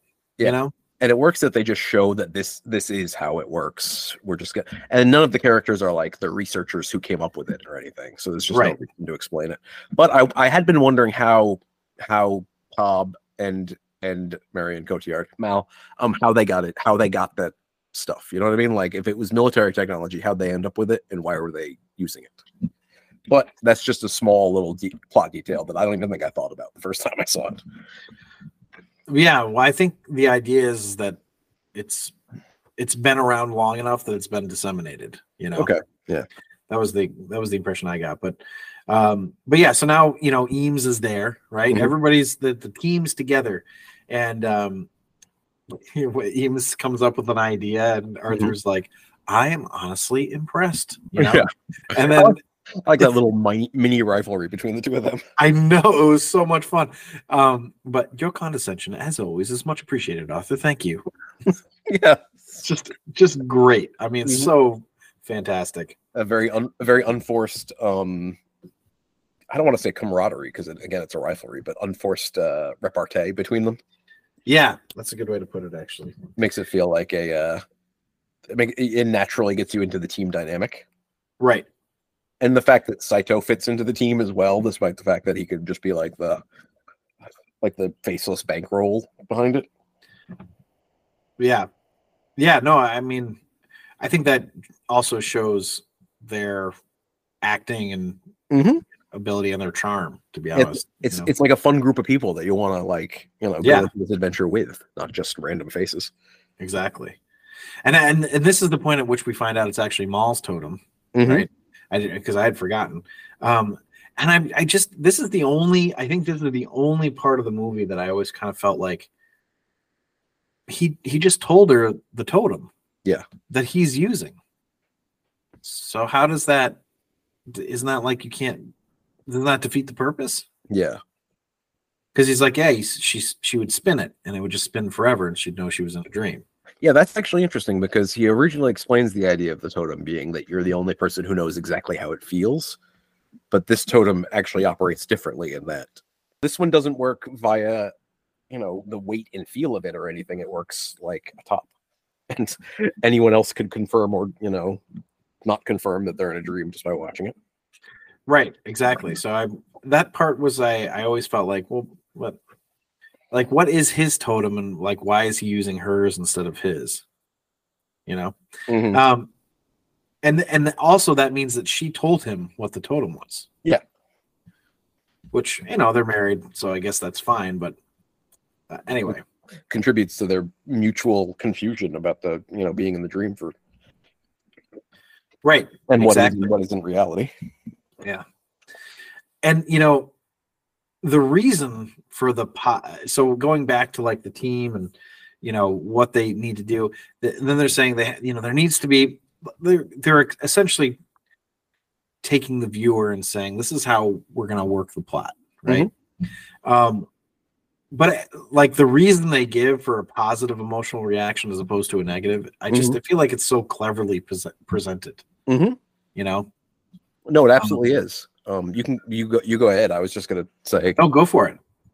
When, like, part part part of th- this sort of effective thing is uh, showing it and having the viewer fill in blanks in a way, so that you're not over explaining.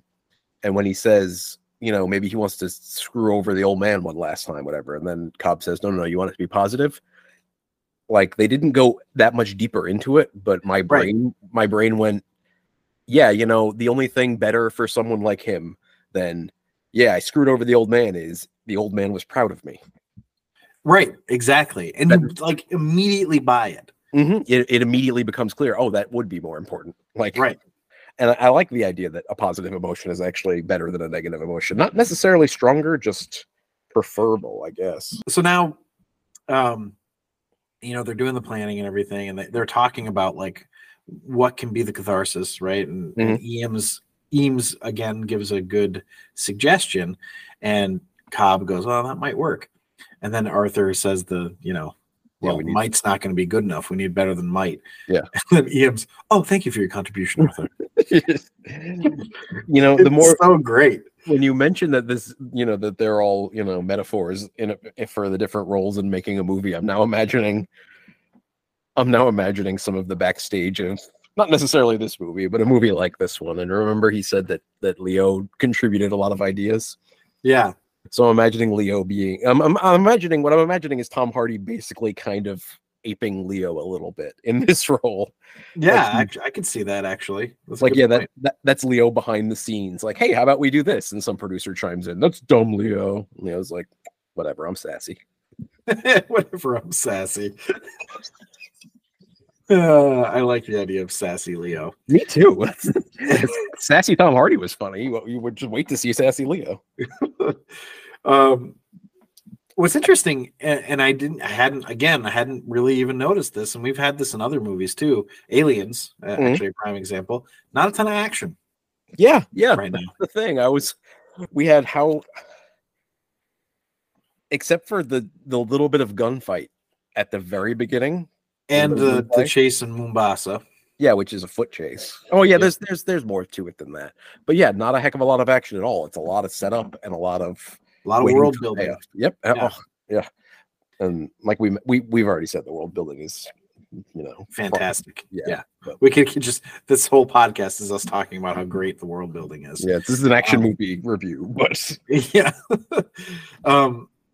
By the way, you know, they're talking about. So then they they go to meet Yusuf, right, mm. for the the special cocktail that they're going to mm. take, um, and they're talking about being, you know, in a dream for ten years or whatever. And mm-hmm. like, why would anybody want to do that? I'm like, that sounds awesome.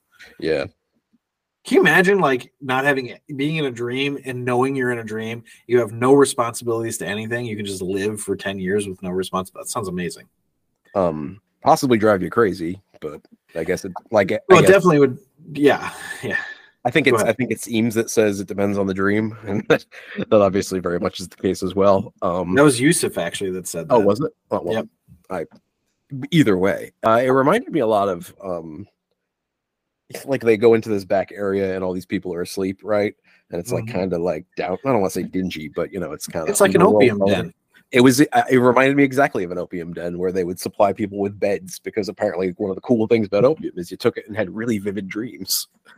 So I think that was what he was trying to evoke. Mm-hmm. So that, that was my first thought. I was like, well, you know, people enjoyed that a heck of a lot. So, and there's presumably um, no side effects to this except for not being able to dream at home, which I'm. I don't know. I feel like that would. I don't know if that that would be good for a bit, like another dreamless night, but then you would like lose your mind slowly. So, yeah, I mean, yeah, I don't know. I, I would think maybe the sedation would kind of wreak havoc on your body after a while, but oh, for sure, I don't know. Yeah, um, we can pretend that this uh, near future reality has, you know, relatively consequence-free sedation. Yeah, I, I, I don't know. I just this was popping into my head just now, and I was thinking about when they're, you know, the the team is doing their team talk or whatever. And mm-hmm. they, I guess this is actually so. I think they've brought Yusuf back at this point. Mm-hmm. Yeah, because they're talking about how like heavy the sedation is, mm-hmm. and they're like, "Oh, we're gonna have to use a kick." And Ariadne is like, "What's a kick?" Mm-hmm. And he just like almost just reaches over Arthur and... over in his chair. Yeah, just like. Yep, that, that's what I mean about that just being a very a very fun minor plot thing that they yeah. that they kind of don't like each other all that much. It's funny. I didn't even remember that I had written this. So yeah. you were talking about how they have this little rivalry. Mm-hmm. I wrote, I love their little rivalry. There you go. It's exactly what it is. It's, yeah, exactly. It's just, it's a little character beat that doesn't need to be there, but doesn't certainly doesn't take away. Doesn't add to the runtime oh, or anything. But I think it I think it adds to the plot. Personally. Yeah, you. It's it's a great little characterization. Yeah. And how rich is Saito, by the way, that he's just like, I bought the airline. Like, yeah. Airlines are very fucking expensive. Well, he's apparently rich enough that he can just influence the U S government with a call because. Uh, yeah, no kidding. That, that, that was my pro- kind of problem with it, that he's just going to call the president or something and be like, eh, forgive this attempted murder, this possible murder charge. You know, yeah. Just like, oh, no problem. I actually, that that was, yeah. I also was like, how how is he getting rid of this? You know, like. Yeah. I'm, I'm guessing the only thing he's doing is bribing somebody to like lose the records or something. But yeah, but yeah, I feel like I feel like that wouldn't that wouldn't quite work. I feel like the Justice Department would be like, no, no, we still want him for murder. Like, yeah, exactly. It's not like a little charge, you know. Yeah, it's not a tiny thing, and this isn't like the olden days where literally the file gets lost and nobody knows about it. You know, right, exactly. There's no um, there's no actual piece of paper that you can just get rid of and that's gone. But that's okay. That's just a tiny thing, and obviously and, we're we're meant to believe that this guy is just enormously wealthy and powerful. So right, exactly. Now, and I don't know if it's that I have a bunch of little kids right now, you know, or or what. But him not seeing his children is just like viscerally painful. For yeah, me. yeah. And they do a good job of it because yeah, I don't have kids, but you know, you feel it. And Maul is creepy as hell. Um. Is this a, this is just after the point where Ariadne is sneaking around and right in, looking in his at his room. Memories and stuff, yeah. And she has that moment where with the musical, you know, the musical note that Maul looks up and just with her eyes looking up is like it's like a jump scare out of nowhere. That oh my god, Marion Cotillard has noticed me. I, I wouldn't think a beautiful woman looking up suddenly would be upsetting, but god, that was yeah, right? Seriously. Uh, yeah, eye contact with, like, you know, an actress and just, oh, God. But yeah, no, she's uh, very unsettling. And it's an interesting performance because we never, everything is is Cobb's, you know, rem- memory of her or dream yeah. version of her. None of it is actually her. Yeah. And, and, and all of his versions of her are tinged with the guilt that he feels. Mm-hmm. Right. Yeah. Which is why she's so, so menacing. Right. Exactly. She's the, she's the villain of the movie, right? Like in a sense. Yeah, I guess kind of. I, I actually, well, we'll get to that with the rank, but I was, yeah, I, I had trouble figuring out who the villain was, but that's an interesting take. She, you could say she's the villain. Yeah. I sort of looked at uh, Maurice as being the villain. Mm-hmm. No. Um, yeah. Yeah. I guess you could go either way since there's not really a central right. bad guy or anything. Right.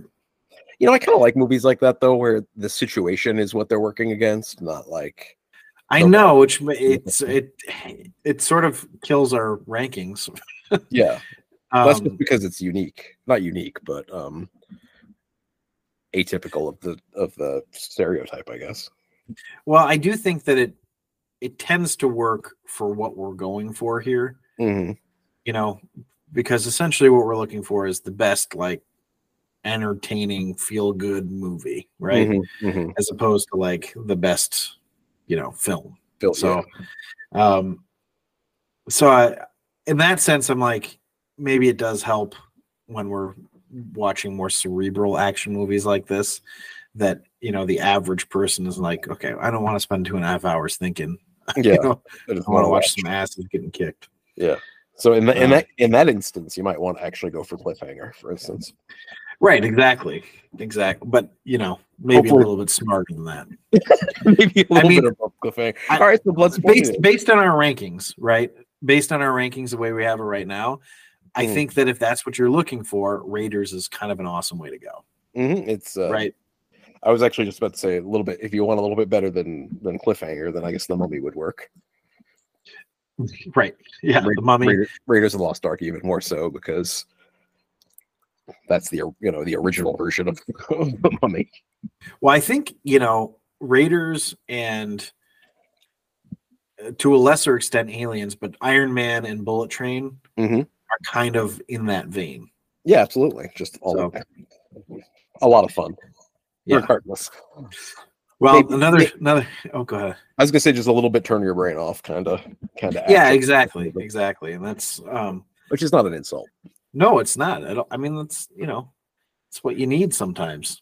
Um, but so I, I was actually, and this is just like a stupid little note that I made, but I was like, I don't think they actually use seven forty-sevens anymore. I think they're all decommissioned at this point. you see, you see, I didn't, I didn't know that. I always use seven forty-seven as just a. Uh, as a synonym for, you know, jet plane that flies. I had never thought about it being an actual model that had particular layout. That was, so that was actually an interesting little detail that, you know, this is why it's got to be that kind of plane. You know, I always wanted to ride in a seven forty-seven because mm-hmm. I always thought it was so cool that there was an upstairs, and I, I never did. You see, that's not information I had until this viewing of this movie. um, can we just talk about how young everybody looks, especially especially Cillian Murphy? I mean, mm-hmm. I mean, yeah. If you look, he looks at like him, he's eighteen. As, yeah, I don't know if they like make up him to look more grizzled or anything for Peaky Blinders, but he looks like you know, looks like he's aged you know twenty, thirty years. And I love that they immediately explain why it's raining when they go into the dream. That was really fun. The and how little, they explain it, because it, it, it like it's another nice little bit of world building, and it makes sense. Right, exactly, because it's like, you know, he obviously wanted it to be raining for effect, right? Yeah. But you can like do that. It, it, the, the way this story is built is you can explain everything. It's a dream. Yeah, you can just be like, well, this is why, and. And it's perfectly reasonable, and it doesn't feel like you're forcing us into an aesthetic, you know? Mm-hmm. It's just But, it's so but this, cool. this, they give it a clever reason, and it very quickly establishes who it is that's dreaming, because it's easy to forget. Right. Like, they haven't even really told you the plan in, in its entirety at this point. You just kind of basically know. But, like, we've just set up, it's raining, it's, it's kind of a cute line again, and Yusuf is the one whose dream this is. That's actually a really good point. Yeah, mm-hmm. I didn't even think about the fact that they did that, but it's another, you know, economy in filmmaking, right? Mm-hmm. You're giving yeah. just a tiny bit of exposition so that you, as the audience, can understand. But I remember thinking that, like, oh, we're in Yusuf's dream. Yep. Which you know? so, so it did exactly what it's supposed to. Exactly. Um, and then you know, Cobb's kind of a dick. Mm-hmm. Didn't tell anybody like what could happen to them, that their what, brain could turn to mush. What a fantastic visceral moment that I knew was coming.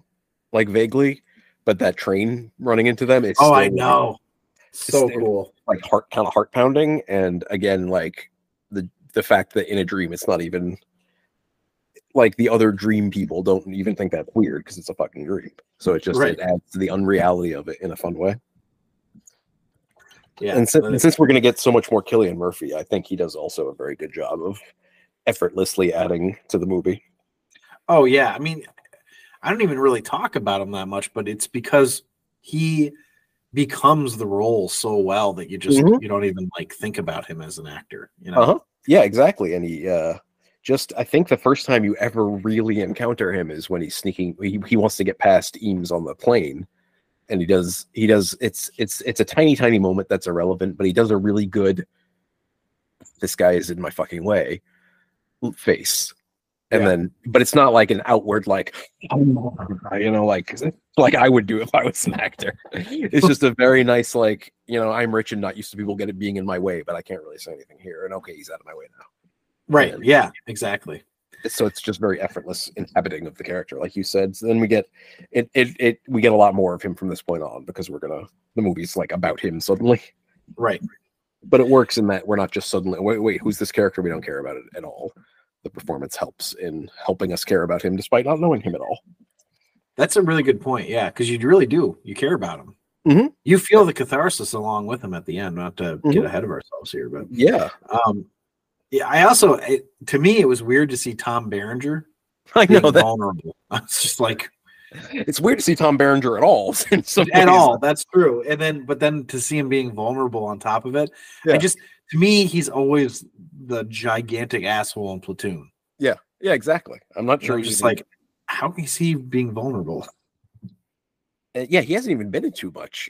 recently that I've seen, so it was kind of odd, but um, kind of an odd vocal choice, but also distinctive, I guess. And yeah, per perhaps perhaps uh, giving him like a very distinctive personality makes it easier to believe that memes could e memes that memes could could uh, could portray him so so easily, like inhabit the the persona. And a, a nice little yeah. acting like metaphor, I guess. Right. Right. Actually, that very much is, and I want to. He he doesn't like use. They don't use like the way that they show. They don't. They don't go through the the trouble of like him putting on makeup or some stupid shit because it's a dream, right? Right. So he doesn't need to like put on a like a disguise. I like the Mission Impossible masks, but we don't need that here. to, yeah, it's a good point. And I like the implication that a large part of the performance is body language and behavior and something deeper than just physical appearance. Um, and like the idea that you can walk up to someone in a dream and as long as you're inhabiting that person sufficiently, they'll interpret you as them immediately. And like not, it's sort of no disguise necessary in a way. Right. I know. It's, it's really cool. I like I, that because I, I mean, there are, there, there, and I feel like the actors in this movie are, are, are sort of showing that in real life in that, a sort of naturalistic acting is uh, effective at getting you to understand and empathize with their character immediately without needing really too much more. Yeah. Sorry, it's, that was like awkward. No, that it's it's actually really well put, and thanks for saying it because it it just goes to show how cool the allegory that he is mm-hmm. using is. Yeah. Which I um, think, I, which I sort of appreciated without realizing it because I didn't know about it until you said right. it. But you yeah. sort, you do get sort of a sense of it. Well, I was sort of, I was glad, you know, this is why I like to do the potent notables before I watch it because then I get to like experience that in real time, you know. Mm-hmm. Um, but anyway, I, I, you know, so then he's he ends up talking to Ariadne about uh, being in limbo with yep. Maul. Right. This is where we learn about limbo. It's a nice little aside. That exactly. It's a, good, it's a good place to put all of this because we need to learn now about what limbo is. I'm glad it didn't come earlier where like we might have forgotten about it by now. It has a, right. good, a good sense of urgency. Well, I also, you know, and I don't think I really noticed this the first time I watched it. There's the scene, you know, they've got, they're like building, right? And they've mm-hmm. got sandcastles up. Mm-hmm. And they pushed the sandcastles over, some of them. And you actually see in the background these buildings fall into the sea. Awesome visual, huh? Isn't that so cool? It's what I, there's just so many little things in this movie that alone would be a cool moment in a movie. Yeah.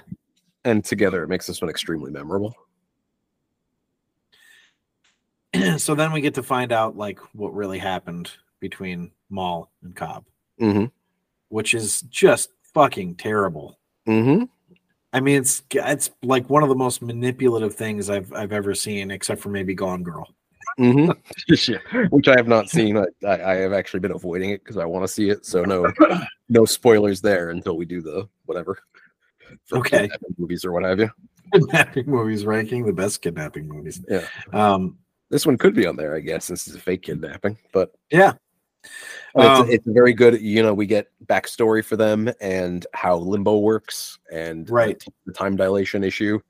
And why, what Cobb's motivation is. Yeah. Like and this, we sort of, you know, abstractly understand that he's trying to get back to his kids, but we don't know why. Yeah, yeah. And so, uh, like an understanding of, you know, sometimes he comes out of these dreams and he looks around like he has no idea what's real. We get an even better sense of that here because, you know. And just right. the the emotional weight behind being fifty years, you know, in limbo like that.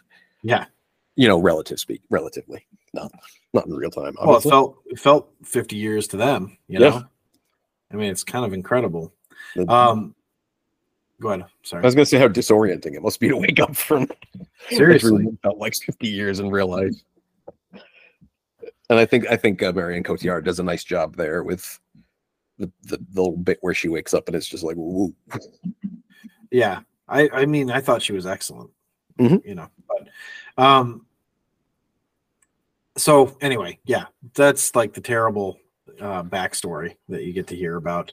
Um, so this, I, I, I read this when I was researching Pro Notables and I was like, eh, am I going to put it in there? But then I it came up in the movie, and I thought, that's kind of fun. So he says the numbers five two eight, four nine one, mm-hmm. right? five hundred twenty-eight thousand, four hundred ninety-one is a prime number.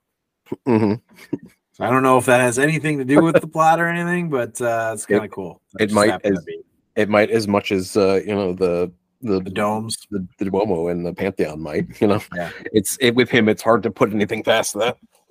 Right. I like I like I like that number coming back and being important further into the dream. It sort of shows their tactic as far as, like, I don't know if that was impromptu or what, like for the for the actual characters, I mean, but like they sort of allow, um, whatever his name is, I can't remember Cillian Murphy's character's name now. Fisher. Fisher, they Robert sort Fisher. Of, yeah, they sort of allow him to direct his own dream in a sense in order to keep it natural, right? So, like, they use those numbers, and they're the the the not a phone number, but phone number, and then it's the uh, room numbers. Room numbers, yep. And I found the uh, the improvisation that Dom and everybody do when they're running with Mister whatever, I can't Mister remember Charles, yep. Mister Charles. I found that very believable, but also really cool. The fact that they Because it ends up fitting, so you see it being like that was the yeah. best, best way to do it. It's it's it's incredible, right? Mm-hmm. Because I mean, this is so um, I don't want to say convoluted because it's not the right word, but so uh, you know, I mean, it's it's complex. Complex. But. That's the right. It's so complex. So you, you think about it in this way, right? Mm-hmm. So we, we're there dreaming.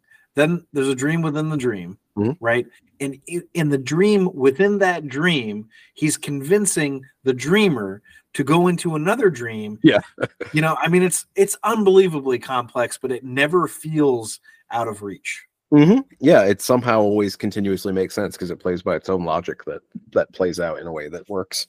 Yeah, and I, I love I love that it's in the second layer of dreaming that they tell him he's in a dream, and yeah, exactly. That makes him feel like when he wakes up into the the, the top layer of dreaming, he, you know, he thinks that's waking up from a dream, and then he wakes up for real, and just probably right. thinks the whole thing was wacky. So um, we had, uh, we're at um, I don't well, know. So they're they're in, in the warehouse. They're in the warehouse. They kidnapped yeah. him, and you know the the projections are closing in on them. Mm-hmm. And I just yeah, I had to. I wrote down another Tom Hardy line. Mm-hmm. You mustn't be afraid to dream a little bigger, darling. Yeah, there, there's another really adorable joke and a great visual joke. I gotta, yes, I, I have to say that there's some really good comedic timing and uh, framing of him picking up the grenade launcher, like yeah. moving into frame really humorously in, in a way that again isn't distracting because it's not like slapsticky, but it's really funny. It's it's excellent. It's just just Tom Hardy stealing the show, you know. And I, I mean, and I, really. I like him tossing "darling," and at the end of that, like, I know. That's why I'm imagining him, you know, pretending to be Leo, and I'm imagining Leo in real life being like Joseph Gordon-Levitt, darling. You have got to act better than that. Just um, I uh, and then and then I enjoyed so so sort of this whole time Arthur ha- hasn't really. gotten to have many good lines, you know, yeah. um, but he does get a he does get one in the uh, in the second dream, mm-hmm. in the dream within a dream, because Ariadne asks like, "What's the Mister Charles gambit?" Basically, mm-hmm. right? And Arthur's like, "Well, you know, we we tell him he's in a dream, and mm-hmm. we're his, you know, who he's hired to help him." Mm-hmm. But um, and I love that Ariadne is like, didn't doesn't cop say to never tell the dreamer that they're in mm-hmm. a dream. Yeah, and then Arthur says, "So now you've noticed how much time Cobb spends doing things he says he he says never to do." Mm-hmm, mm-hmm. Best line of the movie for Arthur, I think. Um, yeah, and uh, very reflective of the producer who has to stay a little bit more down to earth, right? And the director going off in directions, you know, the producer's like, "Is this the best idea?" You feel you like you're spending more money than we were supposed to spend. Yeah, one hundred fifty million there, Chris Nolan. Well, I have to because of the practical effects. And then, of course, you know, Arthur then steals a kiss with mm-hmm. Ariadne. Clever, mm-hmm. clever. Oh. Um, uh, I'm glad that they've ever like do anything with that either. Oh, I know. There's there's no romance aspect to this movie except for, you know, Maul and Cobb, and that's yeah. the way it should be. Yeah, it, it it would be really ridiculous to add anything else there, because I like the fact that Ariadne gets to have a function outside of, you know, being a love interest. Yeah. A love interest, yeah. Yeah. Um, but yeah, so so I actually, this part I've always kind of had trouble with too. I don't want to say have trouble with, because I'm fine with suspending disbelief for this, you know. Mm-hmm. Um, but how do you go under while you're in a dream? Yeah, I don't know. You just sort of have to take. It I guess a, you're just trick tricking the subconscious, but I mean, like, how? It just, I don't know. It's interesting. It must be tricking the sub, because I I've had instances where I'm pretty sure that, you know, I kind of had dream inside dream kind of functions, but I don't remember. There's no moment where like I'm falling asleep in the dream or something like that. You know what I mean? Right. Like I'll wake up and then be like, no, wait, no. This I've is- I've woken up in a dream before. Yeah, yeah, yeah, yeah. So I, yeah, that's true. It must just be trick- tricking your brain, because your brain still wants to feel like it's awake, even though it knows it isn't. Something like that. Right. Yeah, a little maybe. bit like a little bit like how you're not actually feeling pain, but your brain just doesn't accept that that's not true. The body cannot live without the mind. Um, that was, that that's was, a different movie. Yeah, creepy and smooth. It was. um you should do voiceovers for very creepy commercials about medicine, I guess, you know. Talk to your doctor about Cialis. Okay, now, uh, now I'm not going to a narrator, man. I'm gonna.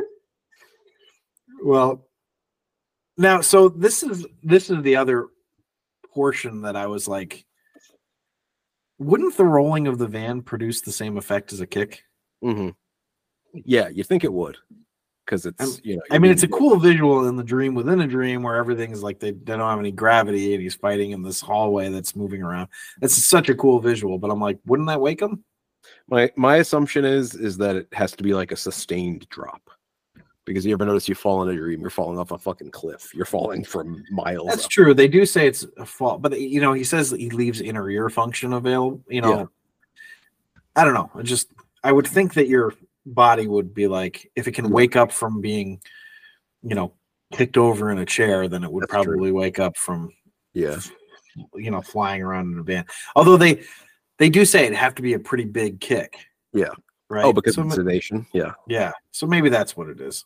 Yeah. I'm, I'm going to say that's what it is. I, I don't want to like judge this too much. No. Yeah. And my, and my, my headcanon here is like, These these things were just on the edge of being too much, and they just met, narrowly managed to not, you know? Yeah, I mean, because the other part of it is like they got this rotating hallway and things are, mm-hmm. you know, you you gravity has gone crazy, but all these guys are still just like laying on the floor on the bed in a room mm-hmm. strapped mm-hmm. to a machine, right? That's my Saturday nights, you know? But wouldn't... Let, It's funny that you'd say that, because this is literally your Saturday this, night. This is my Saturday night. You're right. I'm not. I'm not strapped anymore. Well, actually, I am strapped to a sheet. I'm wearing headphones. I wouldn't quite call that the same thing, but no, no.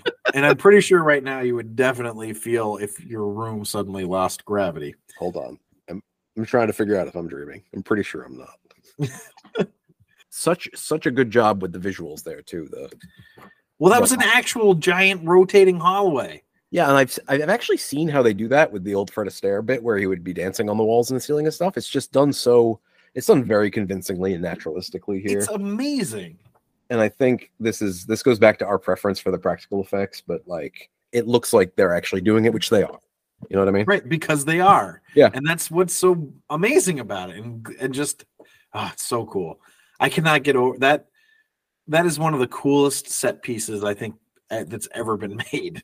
Oh, absolutely. Um, no, it, it's a it's a really great visual, like just engaging and uh, and effective. I, I enjoyed the line. He's like, "How do I drop you without gravity?" It's yeah. It's a good thing that he was the character in the movie and not me, because I was like, I don't fucking know. Yeah. Like, I guess we're all just screwed at this point if it's me. Speaking it was a really it, cool challenge that Nolan created for that character yeah. too. Mm-hmm. Um, it kind of gives his character some interesting things to do, whereas he hadn't had right exactly.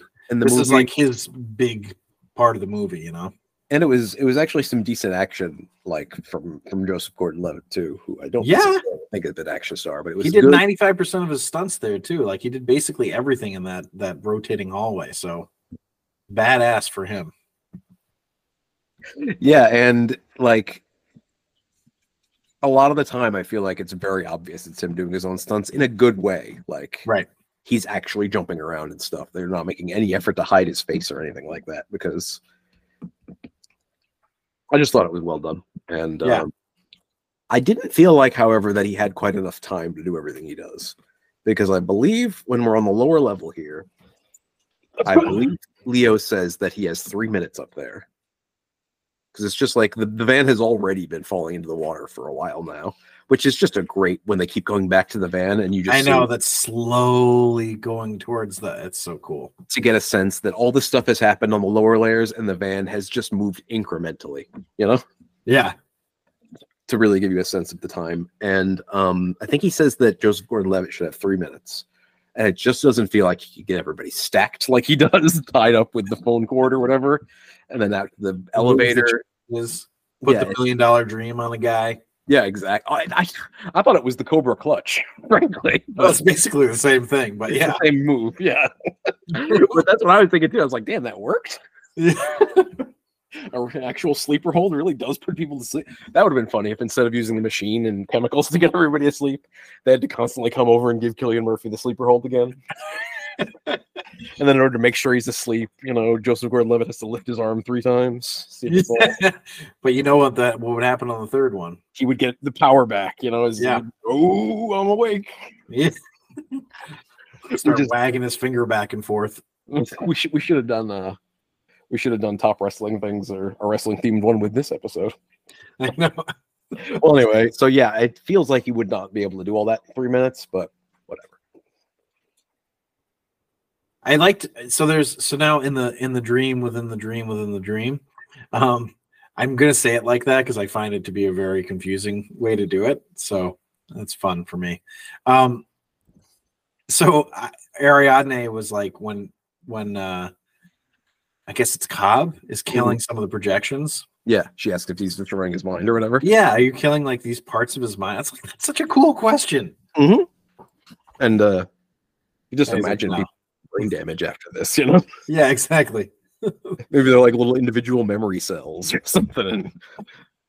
Maybe that's why when you wake up from dreams, you can't remember a lot of it because Cobb has been in there killing your your brain. Kill yeah, so this, this is brain, kill a little bit of this part of the brain. Yeah, just going around killing cells, basically. Um, part of his brain responsible for happiness. Chronic depression forever, Cillian Murphy. Killing so, Murphy just wakes up. Oh. Yeah, I don't know that I believe that Saito could have aged like forty years in this amount of time in Limbo, but whatever. Yeah, there's another one that the I understand that Limbo it is a long time down there, but you know that's a long time. Yeah. Um, and then it's it's cool because like he goes to the, you know he goes back and brings him back brings up uh, him Robert Fisher back from. the from Limbo, and then he gets to have that like really cool moment with his dad. I mean, it was like surprisingly touching. Mm-hmm. It absolutely was. Like Excellent. You know, it's fake. It's not real, mm-hmm. and it, it still is just like, oh, that's so like nice that he gets to have that. Yeah, a nice little moment to move on and finally put all of this to rest. You know. Yeah, because and, like it, if nothing else, it's kind of actually nice that they gave that character that like that, yeah. that these other characters were like. Even though they're essentially kind of stealing from him in in, a, in essence, mm-hmm. it's like they were giving him this catharsis. Yeah, I think Eames even has that line, you know, we should be charging him for the... Yeah, that's true. Therapy. I forgot about that, yeah. It was, I found that moment ex- just exceedingly touching. Um, yeah. Because like you said, you get a, a real sense of the way it must have affected him, and you don't dislike Fisher. Exactly, like he's kind of a rich jerk or whatever. But at this point in the movie, you're already a little bit invested with him because he's been adventuring along with them to this point, right? right. And like, even though it's not true, it it it makes me feel good that he gets to actually like move on with his life and not have to worry about the specter of his father hanging over him. Yeah, exactly. I feel the same way. And just it's how cruel the father was in real life. So like, invested in in like a character that you don't really know about until maybe an hour and a half into the movie. Mm-hmm. And uh, it's kind of a kind lie, but I don't know. It's if it makes him a better person, I guess it's worth it, you know? Right. I, I was thinking about, so when Ariadne, you know, jumps off the roof there, mm-hmm. I was thinking about what that meant for Ariadne. So mm-hmm. Ariadne dies, like right, then mm-hmm. comes back to the third dream level, dies mm-hmm. like almost mm-hmm. immediately, goes yeah. back to the second dream level, and then dies nice. almost immediately. Yeah. Yeah, that's like that, dead, dead, dead. That that journey up through the layers is like really intense. I mean, really everybody intense. else only had two deaths, though. Yeah, you know? yeah, she had to, well, and then uh, presumably Saito. And wait, no, did Saito and, oh, and Robert Leo, Fisher? He, he dies. Yeah, he comes back through all four, I guess. And then he dies again, comes back three, up, and then dies again in the in the third dream level. So he dies twice in the dream level. It's got to be a jolt of adrenaline when you wake up in a lot of ways, you know. You're like, whoa. Yeah, I wake up and what the fuck kind of dream was this? Yeah. Died three times in some really weird circumstances. Um, yeah, and, and, and so know, did I miss something, by the way? Why why does he wake up on the beach again? You know, I actually don't know. Um, I It's like he's resetting, but I don't know why. I think when I saw it in the theater, I got the impression that he was going down into even like a further layer of limbo somehow. But that doesn't seem to be the case. That seems to be just, I filled that in somehow. Yeah. I don't know if it's just like you can just be like, oh, I need to be wherever Saito is. And then like you just sort of end up there magically somehow. I didn't really get that either. Yeah. I also didn't get how they how they left because there was no, there was no jolt or anything. Just he said, come back with me. And then they both wake up.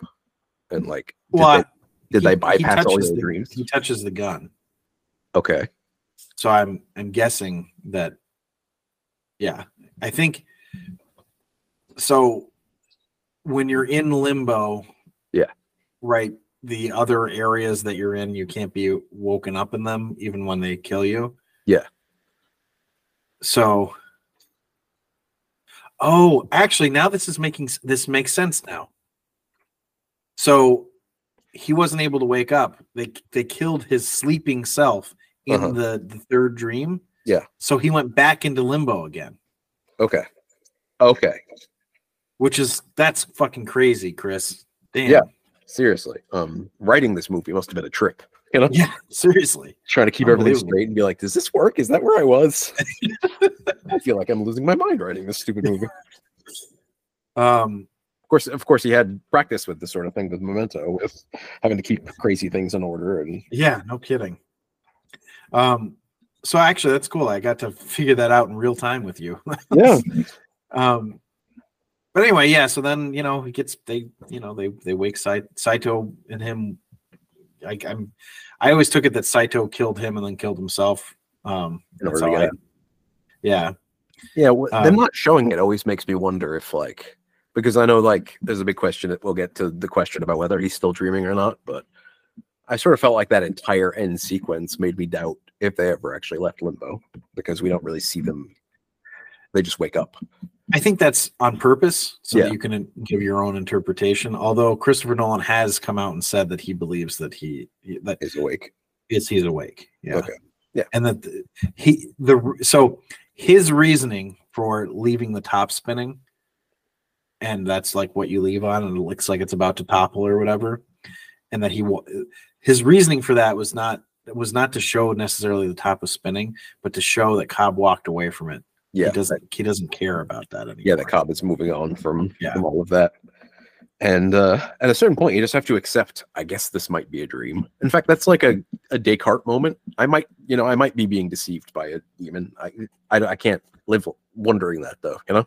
Right, exactly. Just and but what I love the way they show his his change with mm-hmm. that, because he's like worried about it, and then the kids, he sees his kids, and he just he's like, I don't give a shit anymore. Mm-hmm. I got my kids. Mm-hmm. I mean, honestly, it's like making me choke up a little bit again just just now. Yeah. Um, um The one thing I did kind of note is that it doesn't seem like the kids have aged much since the last time we saw them. I thought that too, and I'm like, so that's why I'm I, I am curious how long has he been gone? It and could be, it could be relatively short, right?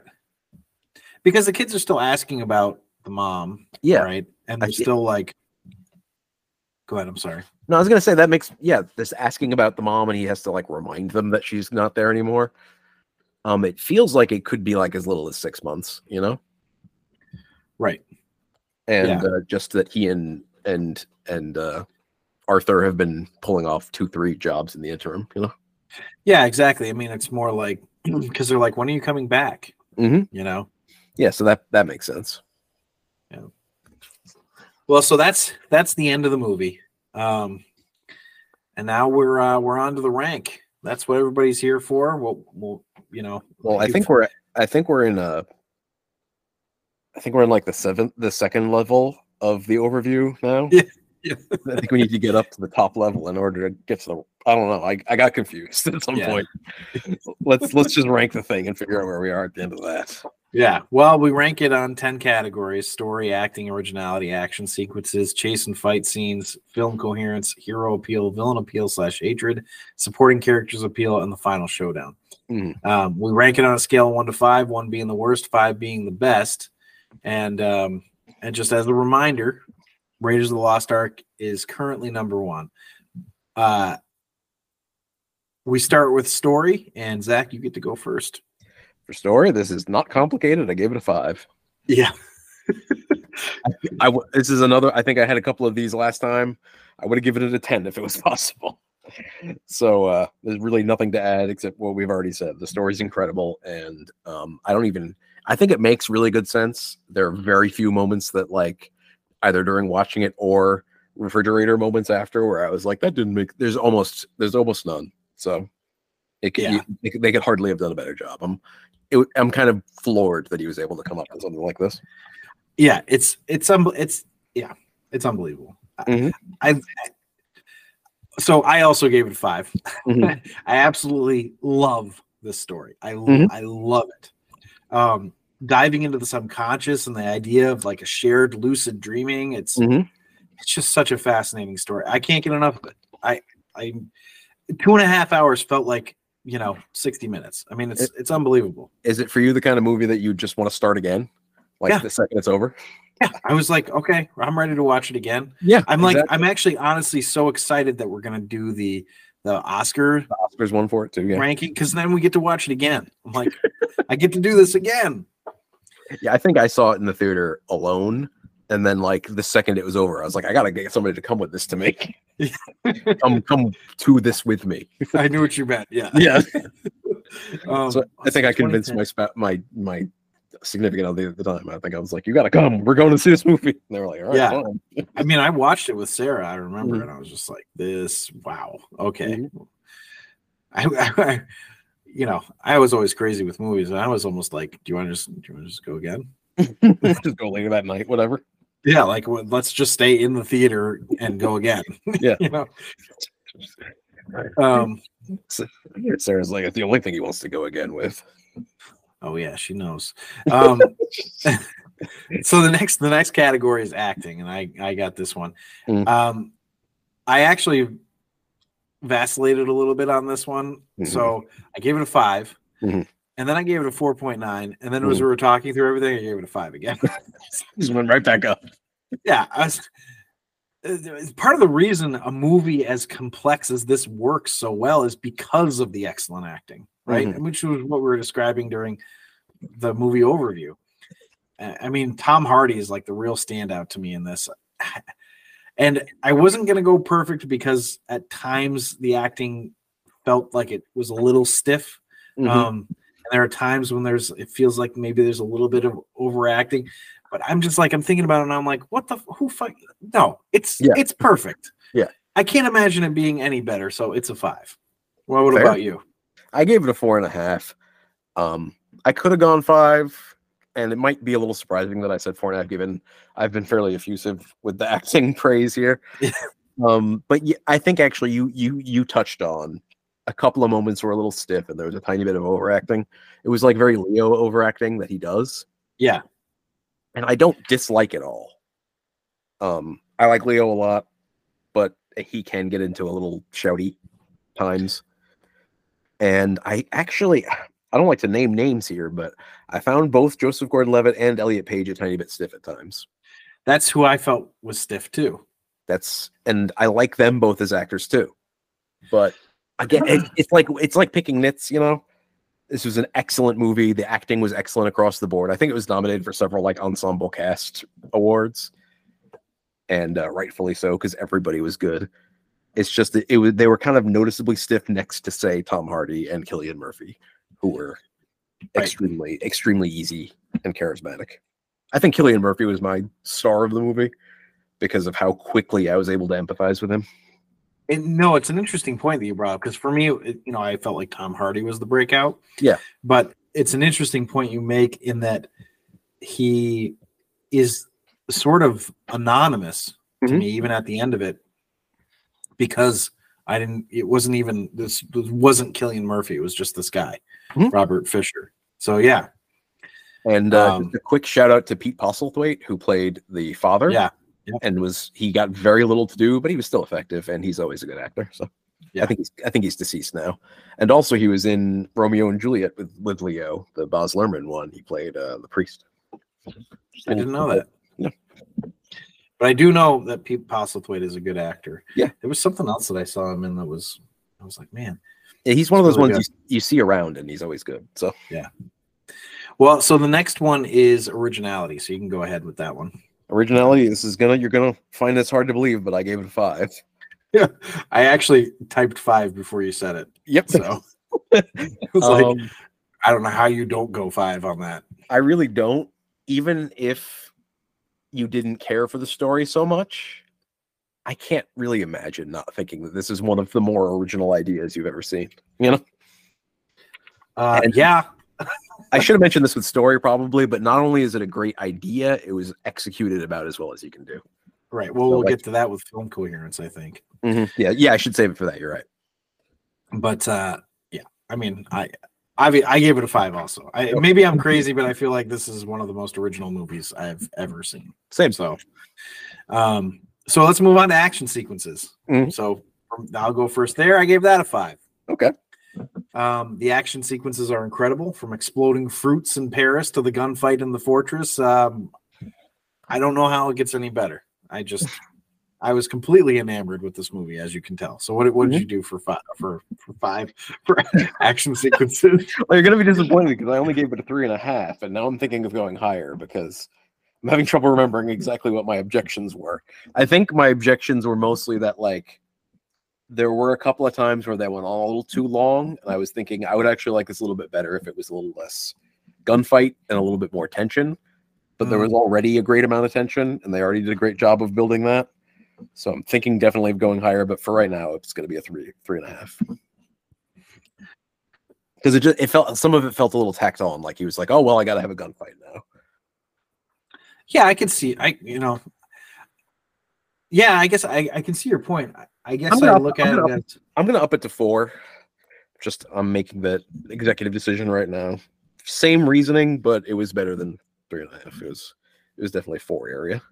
Well, so here's what I find a little bit interesting about what you're saying there is that it sounds like you're actually saying something about film coherence.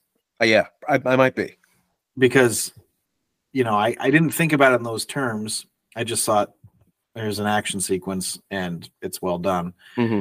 But I mean, it's an interesting point. But I'm gonna keep it as a five. I just honestly, I was having a hard time not just going five, five, five, five, five. Across the board. Yeah, that's well because I I realized I went you know well we'll get into it, but I realized I was doing a lot of fives, and then I was, went back to acting. I'm like, I guess I could go four point nine, and then we talked about how great the acting was through the whole mm-hmm. thing, and I'm like, fuck this, I'm just gonna put it as a five.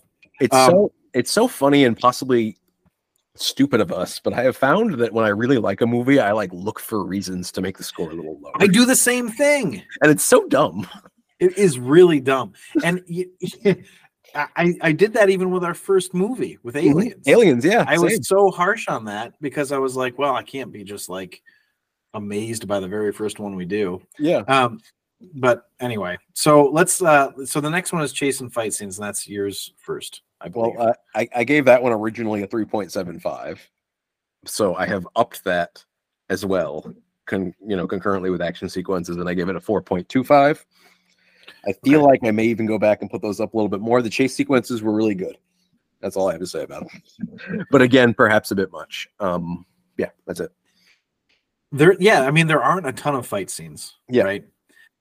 But they had one, and they had it in a rotating hallway. Rotating hallway, yeah. So fucking amazing. Um, and then the chases I thought were pretty excellent, whether they were on foot or in a van. Mm-hmm. So, I yeah, five for me. Five. Yeah. I'm not even going to argue with you. It's just I might go well, back and, and put them up again.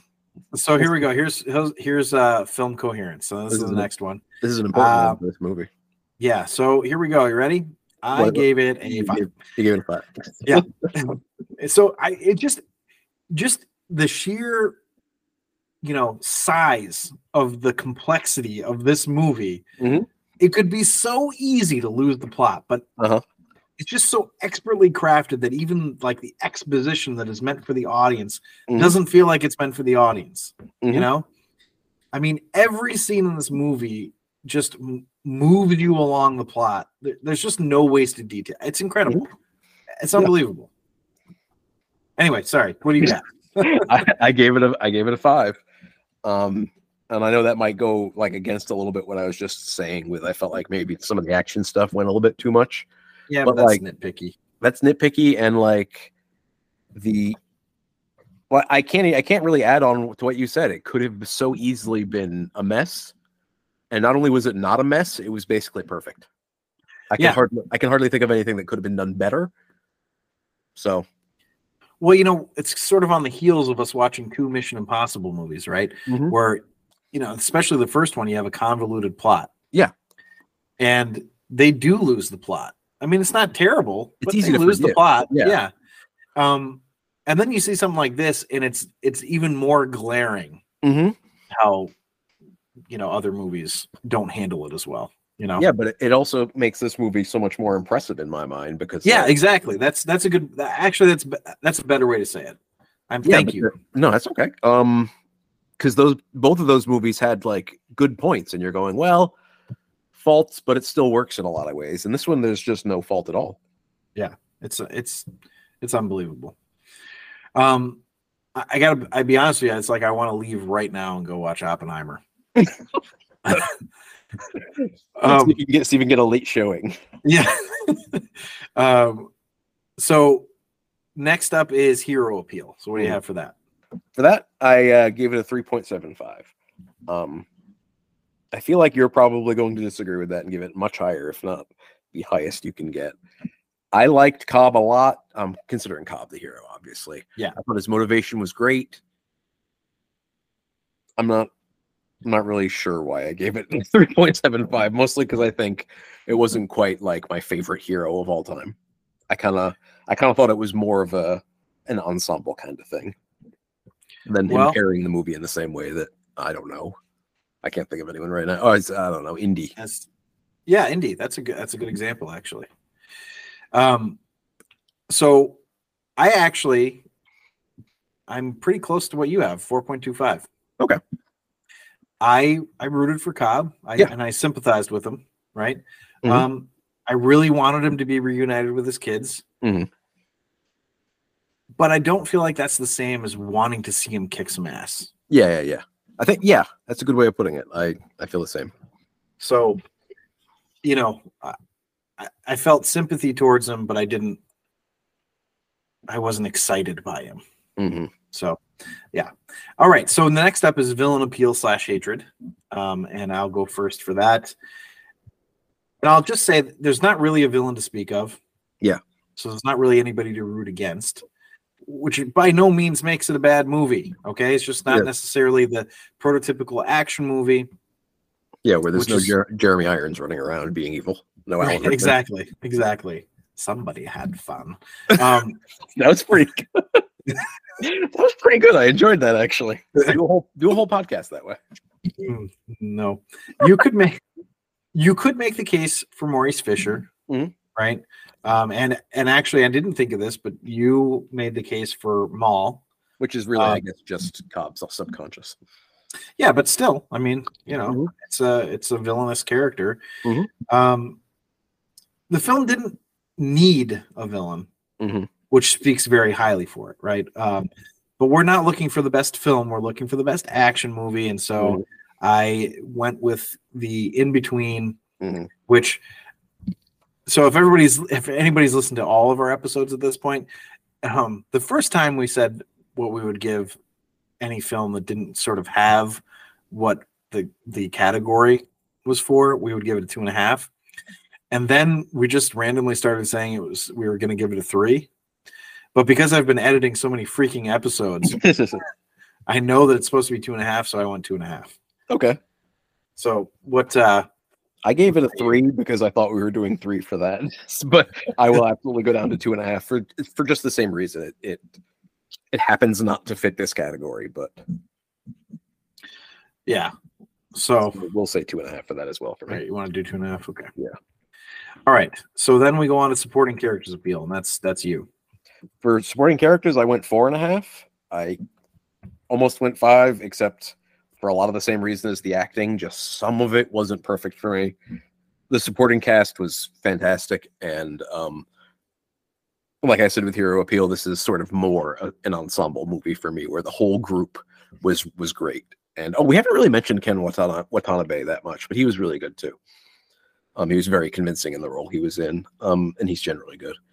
It was I like I wanted to see more of this group interact in a way, which is just it. It helps. It could have like a shit plot, and I would still kind of enjoy seeing the group do a stupid heist that wasn't good. So, well, to that point, again, to show how excellent this movie is, mm-hmm. what you're saying is that it's a two and a half hour movie that you wish you could see more of. Yeah, exactly. It's amazing. Um, so I, I gave it a five. I mm-hmm. gave supporting characters appeal five. Uh, I loved everybody in this. Just, mm-hmm. I mean, same thing you said, but. Um, But I guess a little bit more with most of my rankings. Yeah. Well. Um, but Saito is is excellent as mm-hmm. the shady, still charming businessman, right? Absolutely. Yeah. Arthur uh, is great as the stuffy but loyal friend. Mm-hmm. Ariadne is the gifted but curious youngin. Uh, Robert Fisher is the victim slash subject of the heist, and Eames, who just absolutely stole the show, right? Mm-hmm. And that's you know. No, that's not even the full thing. I mean, Yusuf is great. I mean, there's there's so many characters in this movie, and it never feels bogged down with mm-hmm. characters. Yeah, absolutely. Everybody has a function, and I mean, it sort of it reminds me of The Mummy, right, where they had a whole bunch of characters, and they're fun, right? Mm-hmm. But we it always felt like well, there's too much, right? Yeah, it always felt like who's this guy again, right? But I I I bet you if we counted the amount of supporting characters that actually have lines in yeah. The Mummy. It might actually end up being less than what's in this movie. Yeah. And this never feels like there's too many. How how many movies can have Michael Caine giving a nice performance that he's, you know, very fun every time he's on the screen? Or not fun exactly, but convincing and engaging when he's on the screen and you barely mention him. Yeah. I, for, I forgot to even bring him up as, yeah. as, yeah, I mean, it's just, oh, man, so since, well done. Since this is supporting characters, I want to get in the question I meant to ask before. Sure. I like Leo a lot. I think he was very good in this. This movie has a lot of people from the Batman trilogy, the Dark Knight trilogy in it. Yeah. Do you think it would have been better or worse had Cobb been played by Christian Bale and not Leo? That is an interesting question. Yeah, because it occurred to me when I was like, you know, Leo is like one of the very, I mean, Elliot Page too, but like, it's like he took like, oh, I want to make this movie. Let's just get like my five favorite actors and then a couple others. Not that, not that there's anything wrong with a couple others, but like, I, was Christian Bale doing something else? Was he making, you know, that shitty Terminator movie he was in? Something like that? So uh, this is, uh, this. so I really like Leo. Mm-hmm. Um. But Leo is is kind of a movie star to me mm-hmm. more than an actor, mm-hmm. which is fine. It's like Tom Cruise too, yeah. you know. Um, that doesn't. I don't mean to t- to detract any of his talent or abilities or anything when I say that, you yeah. know? Um, but I do think that there's a part of me that thinks that Christian Bale might have hidden in the character. Like, you might have seen him as Cobb more than Leo yeah. did. I don't know if that's better, though. Yeah, it's it's it's it's hard to say which would actually be better, because right. both would be good regardless. It's hard to imagine Christian Bale giving a bad performance here, you know? Right, exactly. And and in very well may have been a better performance than than Leo as the character, mm-hmm. but might not have made the movie better mm-hmm. because of it. That's a that's and, a, that's go a good ahead, way sorry. to say it. That's just very true, is all. And the other thing too is, you know, without part of the reason that Inception gets made is because he gets Leo, right? Mm-hmm. Yeah. So I don't know if it gets made with Christian Bale as the as the lead. So Christian Bale also might have been a little bit too, like, the entire cast of Batman is back. Yeah, exactly. Yeah. Would have been like, am I just watching Batman again? Except Well, Batman not really. I mean, because it was The Dark Knight. You're t- I mean, you're thinking of The Dark Knight Rises, yeah. which came after this, because Joseph Gordon-Levitt's not in The Dark yeah, Knight. You're right, you're right, you're right. And neither um, is Tom Hardy. Right. Um, I guess I'm mostly I'm I'm thinking at least partly of. We got Michael Caine. Michael Caine hanging out again. Would yeah, just be an odd little dynamic. And then um, Cillian Murphy. Mm-hmm. Yeah, was yeah, in, yeah, was in them too. But um, so we can we can move on with that. So, though. Yeah. So anyway, so with the final showdown, so that's uh, I go for first there, right? Mm-hmm. I believe so. Yeah. So I gave the final showdown a four. Okay. So it's an atypical final showdown, mm-hmm. right? Uh, just, but it just works so well. It's not a real final showdown for an action movie, mm-hmm. so I, I feel like I can't go higher than a four. But the shootout and the snow fortress and the catharsis, it's just incredible, mm-hmm. you know? Um, so that's, yeah, that's my justification for four. What do you, what do you have? I, this is the only place that I went five and you went lower, but I gave it a five. Um, Like you said, there's no, like, confrontation exactly. The confrontation is a quiet, dramatic, emotional final right. confrontation between two characters who aren't fighting, like, physically, for me. But um, I felt it, it feels such a sense of satisfaction and closure when they all wake up on that plane. I'm considering the final showdown to be the emotional conclusion as well as everything. And, like, when everyone wakes up, I love everyone's little subtle acting performances of looking like people who woke up from a stressful dream during a transatlantic flight. And I felt the same way. Like, I felt like, wow, that was actually a lot to deal with. Like, I'm yeah. like, I wasn't even involved. Um, I, I the end of the movie is just so strong for me. So it ends on a perfect note. I'm going five. You know what? I'm going to go five too. Did I talk you up? you you talked me into it. I, I mean, that's just, I, I like the way you view um, these sometimes, and I think I get too structured in the way mm-hmm. I look at it. Yeah, so, but that, that can be helpful, too. I, I, sometimes you bring me back, like, yeah, wait, I'm kind of going a little far afield of what this actually is supposed to be ranking. um, but, yeah, no, so I'm, I'm glad you said that, because, honestly, like I said, sometimes I just get like, wow, you know, am I doing too much here? Um, but, anyway, so it's funny that's how it. we, It's funny how we can think ourselves out of scores sometimes. Yeah, exactly.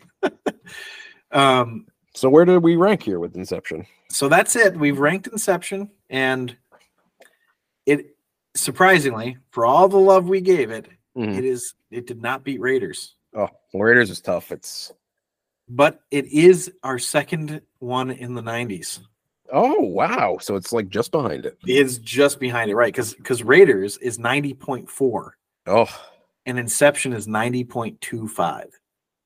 You see, I kind of get that, though, because this movie got dinged a little bit on the not having a villain. And right. this is, this is it's a good action movie. It's a it's an excellent movie. But, like, Raiders of the Lost Ark has exactly the structure of an action movie, you know? Right, exactly. So I, that's... And that's really the only thing that Inception loses on. Yeah. Um, so or not lose. I mean, loses. Yeah. And it's a, it's our second S tier movie. Really. Yeah, exactly. That's this movie's big flaw. Yeah. Not sure you can say that, but but but yeah. I mean, what a joy to watch. Mm-hmm. I'm looking forward to watching it again and ranking again with different categories. Mm-hmm. Um, it'd, be, it'd be interesting. It's, I feel like it's going to have a lot of the same praise, but maybe even more so because it's going to be on slightly different. Yeah, it's going to be different terms, and the way we the way we watch it, I think, will be different. Mm-hmm. You know, um, more of an artistic watch than a entertainment watch. Absolutely. But anyway, that's it. That's the rank for uh, for Inception. This is officially number two. It uh, it went above Iron Man, but didn't quite make it past Raiders of the Lost Ark. I mean, very, very close. Thank you for listening. And again, if you'd like to see an updated list of our rankings, you can see that on our website at the rank with john and zach dot com. Check us out next week when we're ranking The Accountant, the twenty sixteen movie starring Ben Affleck. I... know that Zach has not seen that movie before. I have. I really enjoyed it. So we'll see what what uh, on a second viewing if it if it holds up for me, and uh, on a first viewing for Zach if if he likes it. First ever having heard of it, so I'll be going into it blind. Thanks again for watching, and goodbye. And adieu.